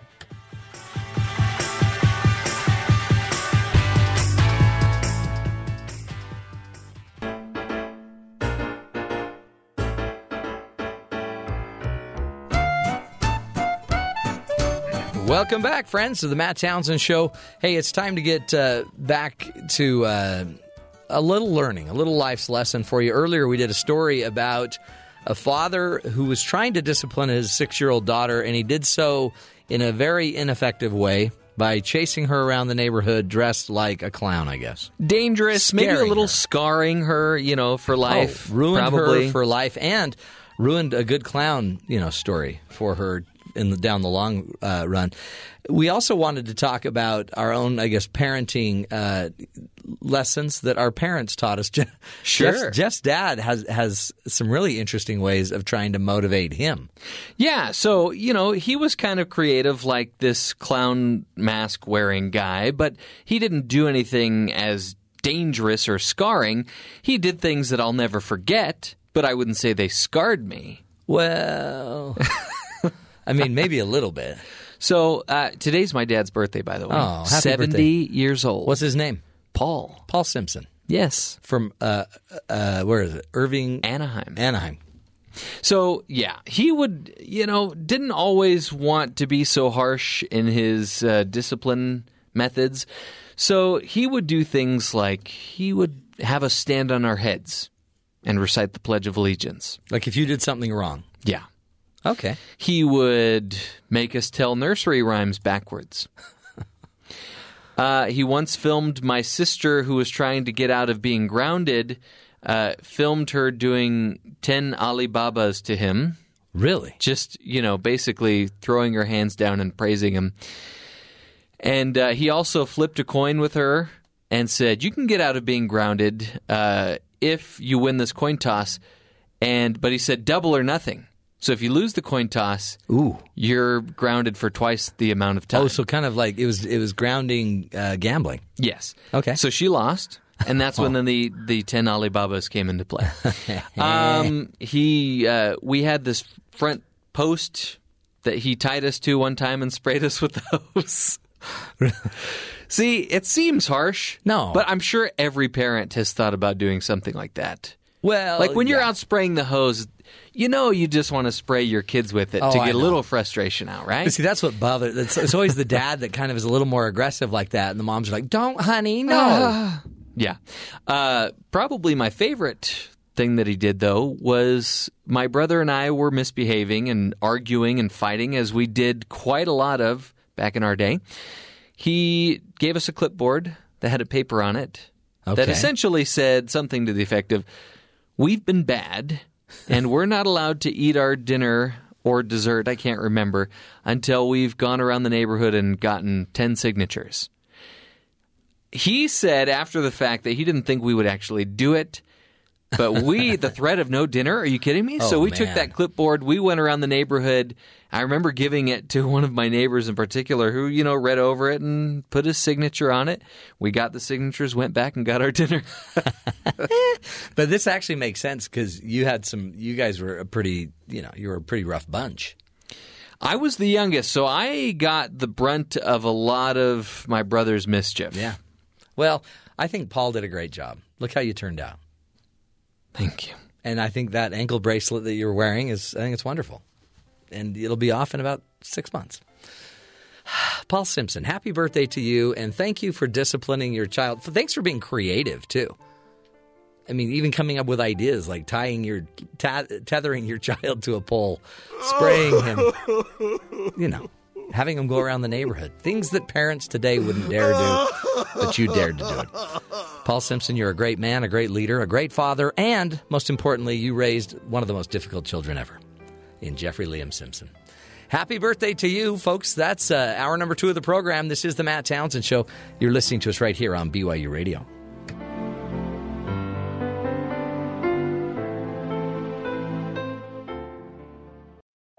This is the Matt Townsend Show. Your guide on the side Follow Dr. Matt on Twitter at Dr. Matt Show. Call the show at 1 855 Chat BYU This is the Matt Townsend Show. Dr. Matt Townsend Now, on BYU Radio. BYU Radio.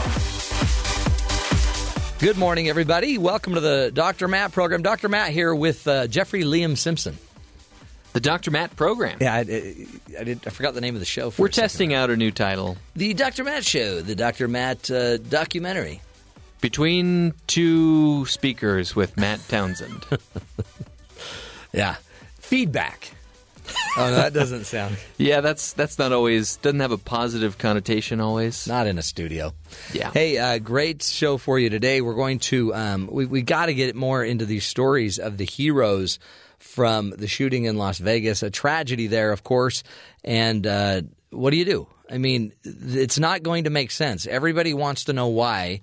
And the why question will never be answered. But what might be answered or understood is what happens when humanity is pushed to a point of collapse.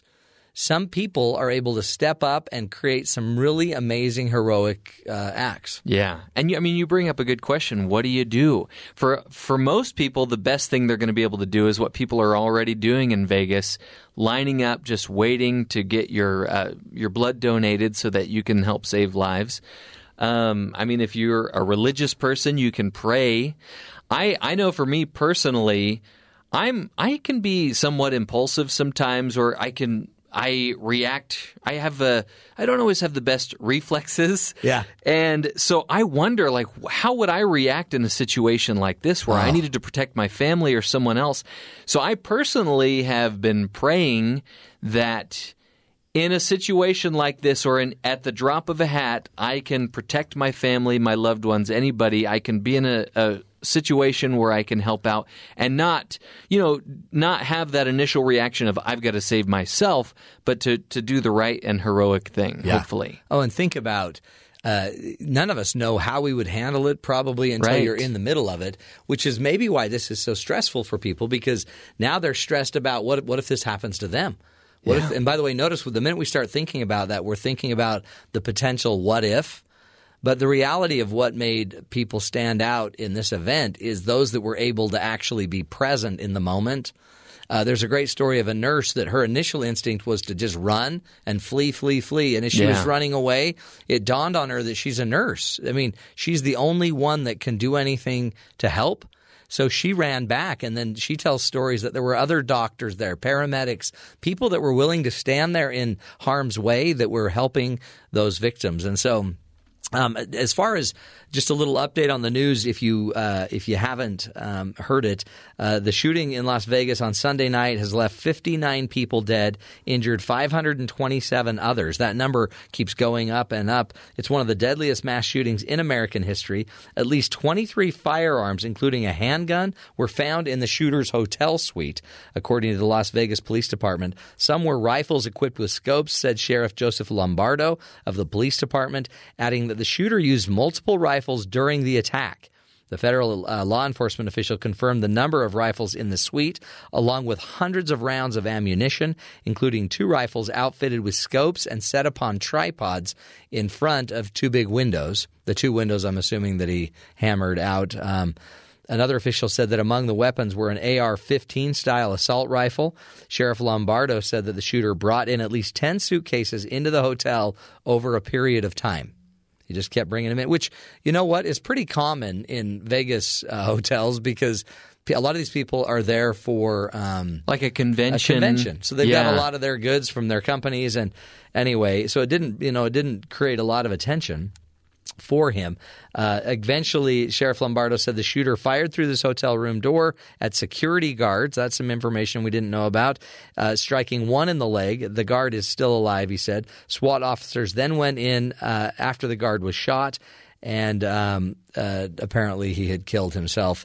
Um, the other rounds of ammunition were there. Some electronic devices were found back in his home in Mesquite, which is about an hour and a half away from um, Las Vegas. Again, it doesn't make sense, and I'm not sure that we'll get the closure that you think you're ever going to get on a mass of shooting. I mean, there's no closure. Well, especially to be be- had. It seems uh, right now, anyway. It seems like there's no motive. Yeah. No, no reason for this guy doing this. His brother didn't understand it. I mean, people that knew him, he was a, a rich uh, investor, like a development um, real investor, real estate investor that just loved to gamble and apparently gambled $100 hands of video poker. Um, and nobody knows exactly what happened. But what we do know is on the ground, some pretty amazing uh, things were going on, and um, just some of the heroes that are now starting to appear. Um, there was there was one person there that, or and two roommates that helped uh, hold somebody as as he was bleeding out, um, and and actually they stayed with that person until they took their last breath. Again, while a gunman was still above them with a scope, able That's to take huge. shots. Yeah, That- I mean, I'm, I see a story here of an 18 year old girl that was shot. Her, she says her knee gave her knee gave way, and she couldn't run. And this man came by, took off his belt, put her leg in a tourniquet, picked her up, threw her over his shoulder, and put her in a taxi, got her to safety. Unbelievable. A lot of elementary or uh, you know uh, school workers. Um, Susan Smith was an office manager. She's one that passed away. Uh, one of the victims of this. She had two adult children and had been in the District 16 in Simi Valley Unified School District for uh, district for 16 years and she was um, uh, the right hand of the school principal there. She had touched so many lives. She was one who passed away. Uh, there's a great shot on CNN of a husband uh, protecting his wife that's on the ground as as gunshots are being fired. She apparently had collapsed, and uh, he was watching over her, protecting her. I guess willing to take a bullet if he needed to. And a few minutes after the shot, the picture was taken, they were able to stand up and run away, but she had been overcome. There's a tweet here from Robert Iger, who I believe is the CEO of Disney. He had an employee, a Disney employee that was there that was killed. He uh, he tweeted a senseless, horrific act and a terrible loss for so many. We mourn a wonderful member of the Disney family, Carrie Barnett. Tragic. Ah, what do you do? I mean, again, it's not going to make sense. But um, one of the things I find confidence in is the simple fact that there is um, there's there are good people. And by the way, everybody there would love to serve. It's when people are shooting, your fight or flight kicks in, and it's natural to just self protect. So I- you saw a lot of that, just people Yeah. running, and then over time, people were able to overcome that instinct. And some were able to come back and help people and, and get them out of harm's way. I think that's a key term there is natural instinct. I don't think you should ever fault somebody for having that be their first thought.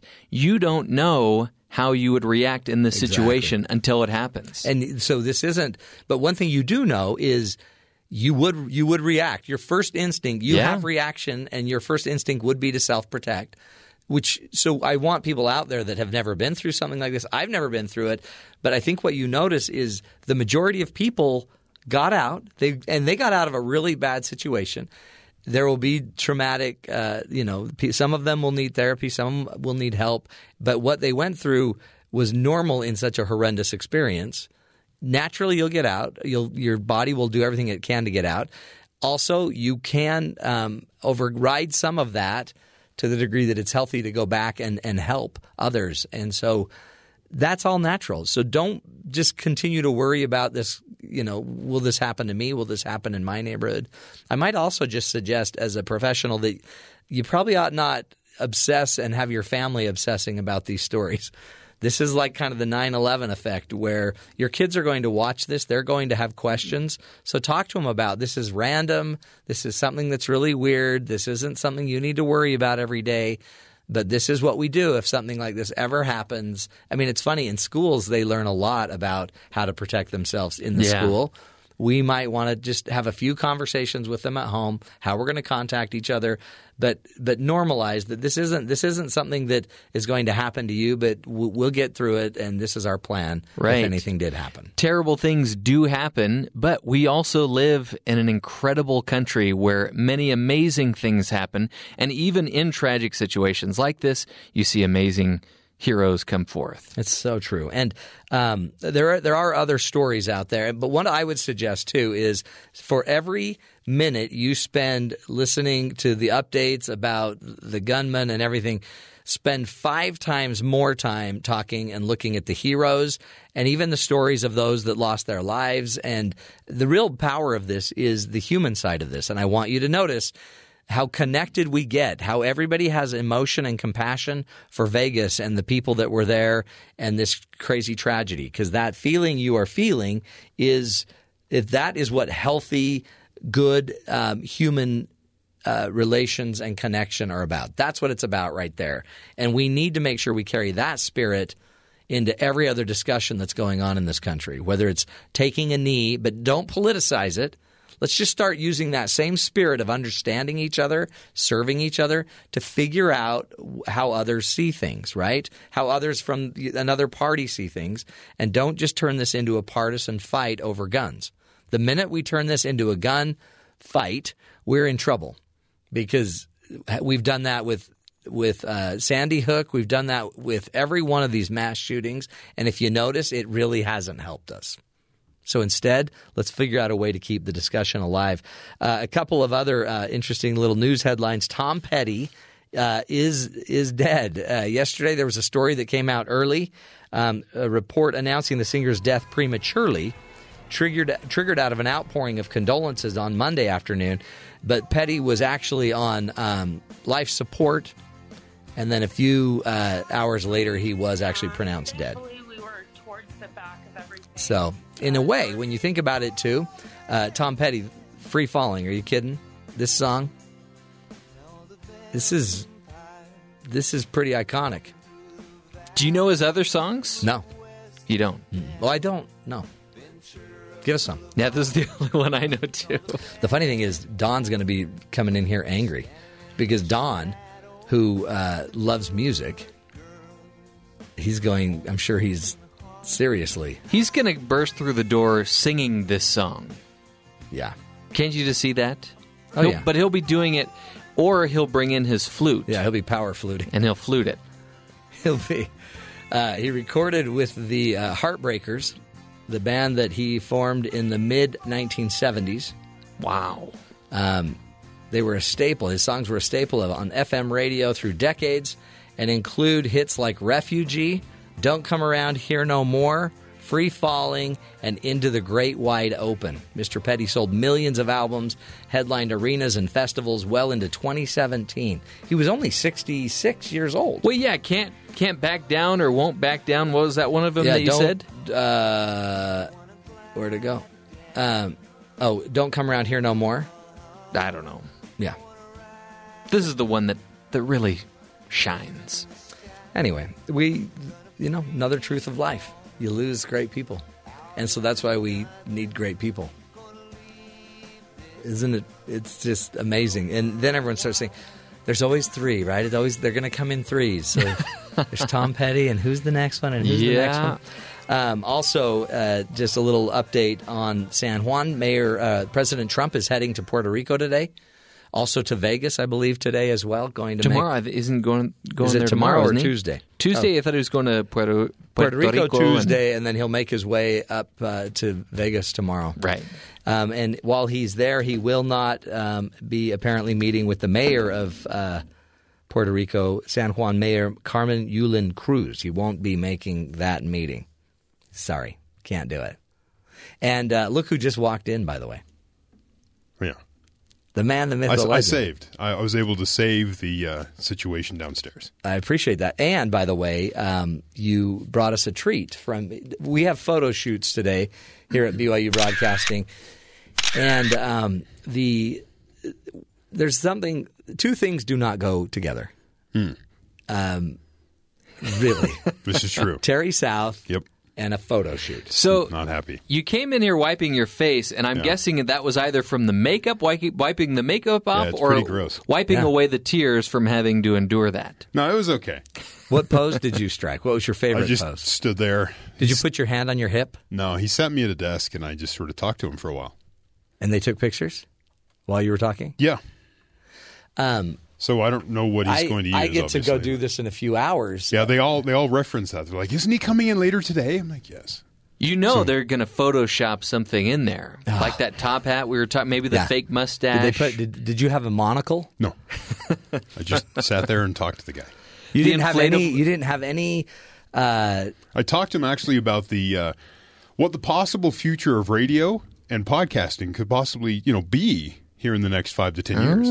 that is such a boring photo Because shoot. he was like just trying to get me to start talking, so I just started talking. was, Whatever. was like. yeah, yeah. Did he turn a fan on and say, "Work it, work no, it, lean no, in, There lean was in"? none of that. No. Okay. He did say, while you're talking, could you please hold this inflatable guitar? I, I, I explained to the makeup Pink. artist Yeah, she's great. the uh, how we've all been compelled to do this. a good Compelled. Uh, compelled is one way to look at it. Expected, Um, told. Forced. for Yeah. uh, given the opportunity, I mean, she- blessed. and and apparently others have talked to her about this also because she went, "Yes, we've heard about Yeah. this," and then she started going through all their arguments. It was great. She's the best. Yeah. I, Yeah. I love having my makeup done by her. I feel ten years younger when I have my makeup done by her. Okay. she too was saying, "Oh, I know what you mean. I mean, I'm only getting paid 15 bucks an hour for this." Oh, she said that. yeah, I was like, and "Do then you I work was like, here?" "I don't get paid." Let me ask you this, and this may be a little personal. Okay, did go ahead. she Mhm. did she do ab work? Did she spray on abs? Did she do any Just body makeup? s- Stayed up here. At one point, she says, "I'm going to spread this across your libs or your your lids." Oh boy, your lids. And I asked her, I you know eyelids. She Yeah, was putting yeah. some makeup on there, which reminds me. Let me get that off. That's a bit intrusive. And I said, I, I I'm That's- pretty confident. No one has ever said that to me. No one has ever said, lids. "I'm going to spread this across the lids." But I really think that blue um, that blue stuff on your eyelids really makes your eyes pop. Well, yeah, but can you can you back up a little bit? I'm getting some of that glitter on me. yeah, sorry. That is a lot of glitter. And then she put like uh, lip liner or something. on That's don't not know. lip liner. And she's like, "I'm not putting this on that thick." And I'm like, "Really?" Because it kind of feels like when I was a kid and I put on the zombie makeup mm-hmm. with the fake scars and Did you do everything. that a It kind lot? of- no, just at Halloween. But yeah, it kind of felt that way. Wow. See, that was would have been little cool. concerned. You should have had them put like a little drop of blood coming they, out of your they mouth. offered. They Oh. offered maybe some vampire fangs. They had all kinds of stuff there, and I'm like, no, just take a picture. I gotta Oh, go. I'm so excited. but of course, you're there at 8:45. And they They didn't start till 15 minutes later. Yeah. And I'm like, people, I've got thing. I, I walked in saying, I my show's um, going right now. Can we get this okay? No, we can't. Great, thanks. We're behind. did you do push-ups before? So you were popped? No. I worked out last night, so I feel pretty good about that. So I'm excited to see your picture. Did, did you wear the boa that you were going to wear? did not wear the boa. Okay. Decided against that at the last second. You know so. what you should do is have them uh, come to our show Hmm. while they're supposed to be at an important meeting Yeah. or something. The befuddlement when I said I work at the radio station, they're like, um, Which station is that? so what do you do there? I go, I produce the morning show. And they're like, and who is that. Yeah, again? what show is that? Yeah. I'm like, thanks. Thanks for working in the Well, building. By the way, they don't usually make up the radio team. well, they don't, but, you know, the fact that there's an entire floor dedicated to this process, Yeah. or half a floor. Because the other half's experience again was TV. pretty similar. They got out the list and were like, "Are you sure you're supposed to be here?" Do you even work in the building? You do what now? Anyway, it's going to be excited. I'm excited. I'm going to go get waxed at about 11 o'clock and then uh, get my spray on abs and then have the photo shoot. I can hardly wait. Well, straight ahead, we're going to be talking with Julie Nelson about home birth. Many people are choosing to deliver their kids at home. And what does that mean? How do you, what is it like? What is that experience like? This is the Matt Townsend Show, helping you be the good in the world.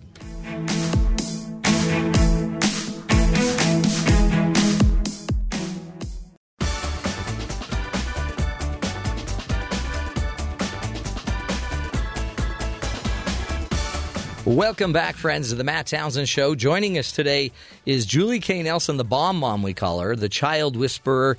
And uh, we, we like to have her come on to teach us parenting skills, how to make sure we we love our children, and and and you know, don't Don't screw them up too badly. don't screw them up too badly. and today, uh, she, um, Julie brought in a really interesting topic about home births. We have more and more moms choosing to uh, deliver their children at home instead of in the hospital. I guess for a variety of reasons, it's it is expensive in a hospital, but it's also a different experience. Maybe it's more clinical than some moms may want. They might want a more intimate experience as well. Exactly. There's a lot of reasons why. And this uh, topic came up with Deseret News article just last month, and I thought we should talk about it because it's very intriguing. None of mine were born at home. I I thought it through, and I just decided to go to the hospital. It seems scary. It's a big. It's, a, big. ask. yeah it is it is um so for me it was right for me to go to the hospital especially with my last one i considered it but being older i thought being in that high risk i What, 60, 70? Yes, it wa- were you? yeah. You were 28. That's not older. But this lady in the article um, gave birth the first in the hospital, and then she's had two at home. And she said, um, I was never fear- fearful of giving birth. I knew I was going to have this baby. And as long as it looked healthy on all the ultrasounds and I had no problems with my body, I wanted to let nature take its course. So she described it as a miracle and out of this world experience. Um, and home births are on the rise in Utah with an 89% increase from 2004 to 2013. Wow. More than double the national average, where women are searching for this more natural experience. But it only really accounts for about 2% of the total births in Utah. Oh, is it? Nationally, only 1%. So we are higher than the nation, um, according to the Center of Disease Control and Prevention. But the American Congress of Obstetrics and Gynecologists consider home births inherently more dangerous than births in a medically supervised situation like hospitals because of unforeseen complications and unplanned medical needs. Sure. But despite this trend, um, that you know there are many women who are still doing it, but the hosp- but they but the CDC still says that hospitals are the best place for women to give birth because of that high risk category. Um, but this lady said that she, um, her name is Lauren Lewis, said she didn't um, get to hold her baby the first time after the birth in the hospital, and so she said I wanted to have that experience of that deep connection in a familiar surrounding. Um, so many women are choosing this because of they wanted more control. Cost is, you know, Uh, for Oh, some huge. but it's just you have more control now if you do have a home birth the article does point out that there's different kinds of midwives and there's a huge gap between the two one is a lay midwife and she's not able to deal with the medications or is not considered a medical professional now a certified nurse wife is what you need Yeah. to have and she's received an accredited university education and obtained that licensure in the state that she's practicing It seems like we ought to remember too that there have over time there have been more babies delivered at home or in the field Mm-hmm. than in a hospital. Yes, and my grandmother was a certified midwife. I mean, that's how we she, used she to was do a it. she was a registered nurse, and she was the county midwife delivery person. Yeah. So all through um, her county, she, that's what she did for her profession. And her home, actually, for part of the my mom's growing up period, was delivering babies in her home. How amazing. And so my mom witnessed a lot of women coming in Yeah. with a big belly and going out Yeah. with a baby. Jeff Simpson, they they didn't even choose to have it at home or at the hospital. They just delivered in the lobby. Let's hear it, Jeff. It's a pretty. Uh, he can't. He doesn't can't wanna even talk about it? it. No, he gets too embarrassed. But it was a lobby baby. No drugs. He didn't have to pay for a doctor or drugs. He did have to pay for janitor service. But that To clean up afterwards? Not even to clean up because I think the janitor may have delivered him in the. The in janitor the- opened the door for him. He was the doorman. Janitor uh, or Jeff is just trying to pinch pennies, you know? Jeff's, they're very they're very frugal. Yeah. No, actually, it was just. You know, He's like, could we just drive to the hospital and just deliver it right there on the front doorstep? And Stas, then, uh, we- Stas wanted to come, and Stas, that's the baby's name, uh, and Jeff can't even correct it because we took his microphone away. Uh, oh, but we did get a ding. So, um, but Stas, uh, he wanted to come, and he wanted to come on his time frame. Mm-hmm. So they, you know, third baby, it all went a little faster. Then he thought, Yeah. Yeah. Absolutely. So it's a big deal. We're having more and more of these. Mm-hmm. And you got to be careful because if you if you have an abnormal situation, then it would be great to be in the hospital. Yeah, the problem is if there is something that's a problem, then seconds matter, and transporting them to the hospital could be, you know, the difference between some serious. Um, some serious consequence, um, and so they do say that that um, interventions do save lives that are right there, just down the hall in Yeah, the sure. hospital. So you kind of have to be careful with But that. you could even use a midwife in the hospital. Yeah, and many hospitals it points out in the article are hospitals are are flexible with working to different um, delivery plans, and so they you know they want to know what it is that you plan to do, and then they can be a backup, or they can do secondary procedures, and then you can have them come and do the ointment and all that sort of stuff Yeah. that you would do you know afterwards. Oh, it's a lot of. So there's a lot of planning. Yeah. But should complications arise, um, the hospital is the best place. Many people say, um, and it, time is of the essence. So, so there's a lot of things you do want to consider, and so that's why I brought my friend here because she did go through all these considerations, and she, um, this is her sixth child, Anna's sixth child. Anna Fowler, she she done delivered at home. Mm-hmm. Yeah, she did. She- she's done what we're talking yeah, about. Yeah, yeah, yeah, exactly. Congratulations, Anna! Thanks for being with us. Well, thank you. Thank you for having me. You th- you had your sixth child at home. Did you have all of them at home, or no, this is the first time I've experienced that, and um, my other five children I've had in the hospital Hmm. with an OB, a very traditional setting, and had beautiful experiences there in the hospital and received good care. And this time, I felt um, I felt led to a midwife, a certified nurse midwife, and Yeah. um, she was wonderful and very, very made the experience just truly. do? It seems like you get a really weird response when you say, "Oh yeah, we're just going to have this one at home." Did everybody look at you like? Huh? I, I used to be that mom that would say, Yeah. "Are you serious?" I had friends that I heard would do that, and I think, "What are they thinking?" But uh, you could see how that could honestly be incredibly beautiful, Mhm. or like a nightmare. Like it's going to, but it, uh, but but statistically, most of them would be just beautiful. Yeah, yeah, and it was a beautiful, beautiful experience. I felt very safe there. I felt very safe with my midwife. Um, she was someone that I got to know well, and she got to know me well, and um, throughout the the prenatal care, and and it was just I loved the. I loved how peaceful it was before and after the birth. Yeah. Um, I didn't have uh, any sort of uh, pressures on me um, to be performing in a certain way or Yeah. you know um, progressing in a certain way, and it was the baby came um, in a very peaceful way because of that. I Yeah, felt. and I mean, uh, having had others, you probably you would know. Mhm. You would know when this is getting a little different. And yeah, yeah, and so I, you know, I, I don't know if it's a one size fits all sort of thing, but for for me, I I have no regrets. I'm so so happy that we were able to experience it at home because I felt um, I felt like I knew that um, having her at home, I was would be able to have her the way that I wanted to have her, Yeah. and, and not. I, I think interventions are are good in many cases and helpful, but um, sometimes I think we try to intervene. Sometimes when we don't need to intervene, yeah. and maybe put um, pressure on a mother that's just a little Yeah, bit overdue. when she C-sections are on the do that. rise. no, they are. Yeah. And well, and two being checked every so often, and because they, they have their protocol right, and they they know the numbers you're supposed to be at. But it, I think like with us, it was more my wife. It's almost like she wanted. This sounds horrible, but a vacation. She like wanted to get away from the other The kids hotel, to get away to have. But so I'm sitting there thinking, you you're sitting there having a baby, and your kid's like, "Mom, where's my helmet? I can't find my cleats." I, I worried about that. I worried also about um, you know like they give you food in the hospital, like Yeah. you know, and and also the mess. So who's going to clean up that mess of like having a baby? But it was those things became such not an issue. Not an issue. Not an issue at all. I think I had a misunderstanding before because it was it was actually less interruptions with having her just at home and not having to go somewhere and come home from somewhere and um, there was it was easier for my family that way Yeah, that's beautiful. It really is. Let's um, let's do this. Let's take a break. Again, we're here with Julie Nelson and Anna Fowler as we talk about home births. Uh, boy, to me it's scary, but I mean, you know, I've seen babies delivered in an ambulance when I was on an ambulance back in the day. And I look at these guys. If a bunch of paramedics can deliver a baby, come on, a, a midwife and a mom and grandma, everybody can get involved. We'll continue the discussion. This is the Matt Townsend Show. You're listening to us right here on BYU Radio.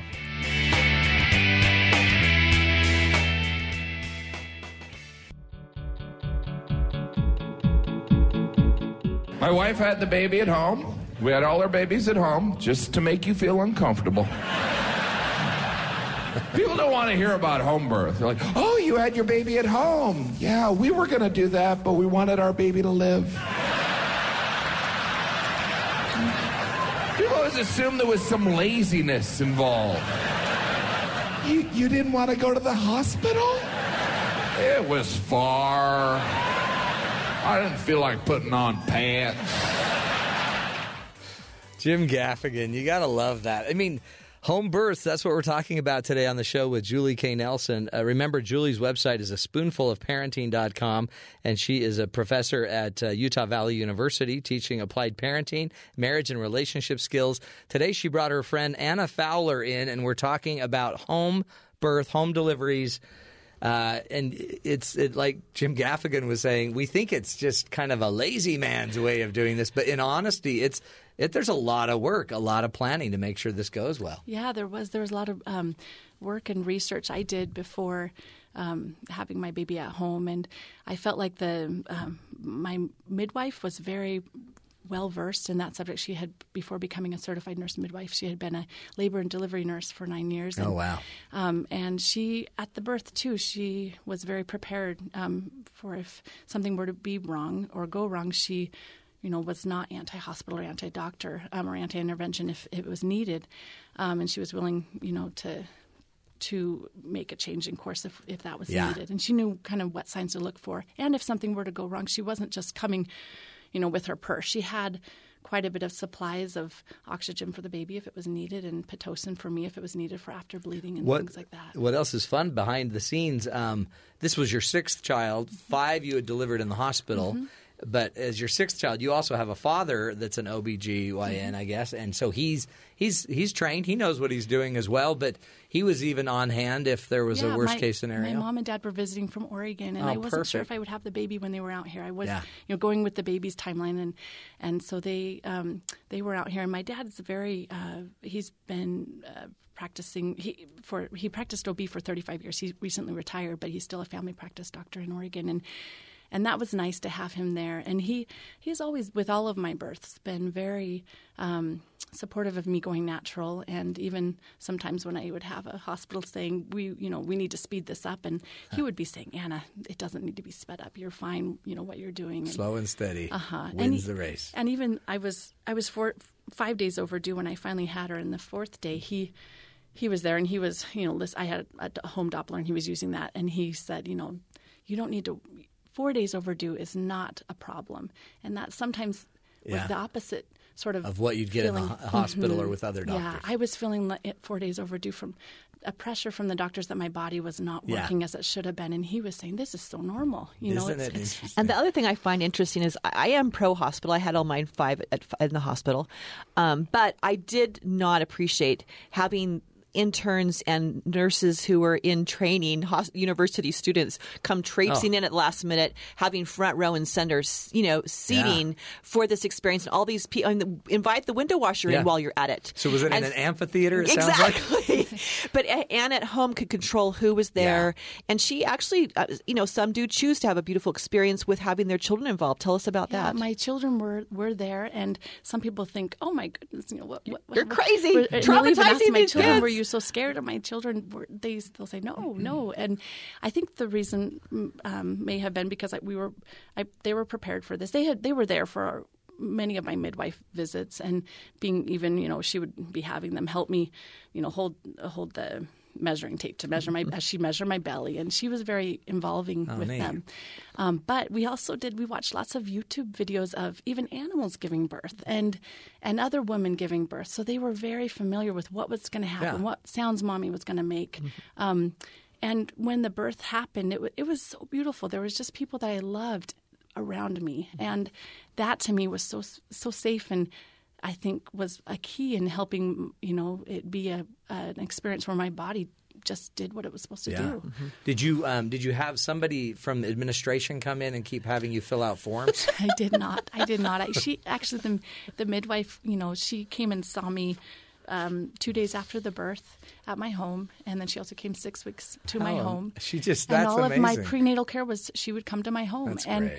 that was that was very wonderful. Uh, You know, having very stark difference from from the other five Yeah. children, and um, so I, I I loved that part of it. It's a beautiful part of it. Um, I I guess as we're wrapping this up, how do we know how? What advice would you both give um, as to how we make this decision?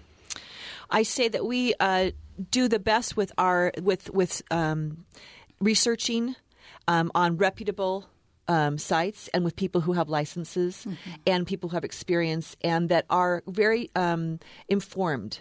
I think find that not not emotionally um, sided to one side or the other, but just informed, and then we make the best decision for us. And I would say Anna and I were talking earlier, and she said perhaps with not maybe not your first one because you don't know your body yet or how things are going to turn out. Maybe you know consider for a later one like this is your 6th um, but also those who are in high risk carrying twins or who've had multiple cesareans or uncontrolled diabetes or high blood pressure. Babies in breech should not plan on home births. Or a Um, husband with weak knees? or like mine who who fainted on my first you Yeah. know delivery. Yeah, maybe just test that yeah, out Yeah, first. But it does empower women to take c- control over that very um, intuitive experience w- with someone who could be should be a trained pos- for professional with them, and with a hospital very cl- nearby. Yeah, big time. What would you suggest, Anna, as as as women are out there trying to now decide if this is a good yeah, option? well, I felt I felt this time um, I I felt like I was led with um, not fear. The whole the whole process I was I wasn't um, making choices out of fear. I was making them, you know, more out of. of I, I felt was inspiration and, and also knowledge as I um, researched and would talk to other um, midwives and medical professionals. And in the past, I've felt sometimes like birth was something to just get through. Yeah. Whereas this time, I felt like it was something to experience itself. And Oh, interesting. And that Yeah. was for me and the baby was was wonderful, and it was wonderful for my recovery. It was wonderful. Um, I I feel for the baby. Her What an amazing feat, really. Um, well, we appreciate you being with us, Anna, and sharing that story. It's so personal. And Julie, thank you. Thank you for having me back again. This is, I mean, this is a big deal. Mm-hmm. Next week, are we going to be talking about animal husbandry at home? You got another topic for us? Taking us. Open heart surgery at home. Oh my heavens. this is going to be so exciting. Julie K. Nelson, the bomb mom, we call her. Go to her website, a spoonfulofparenting.com. She's here to help us understand and learn, um, really, how to, how to be the best parents we can. And, and really look at all of our options. That's one of the goals, and, and do it in a very balanced, healthy way. This is the Matt Townsend Show. Up next, BYU Sports Nation will be joining us. We'll find out what's coming up on their show at the top of the hour.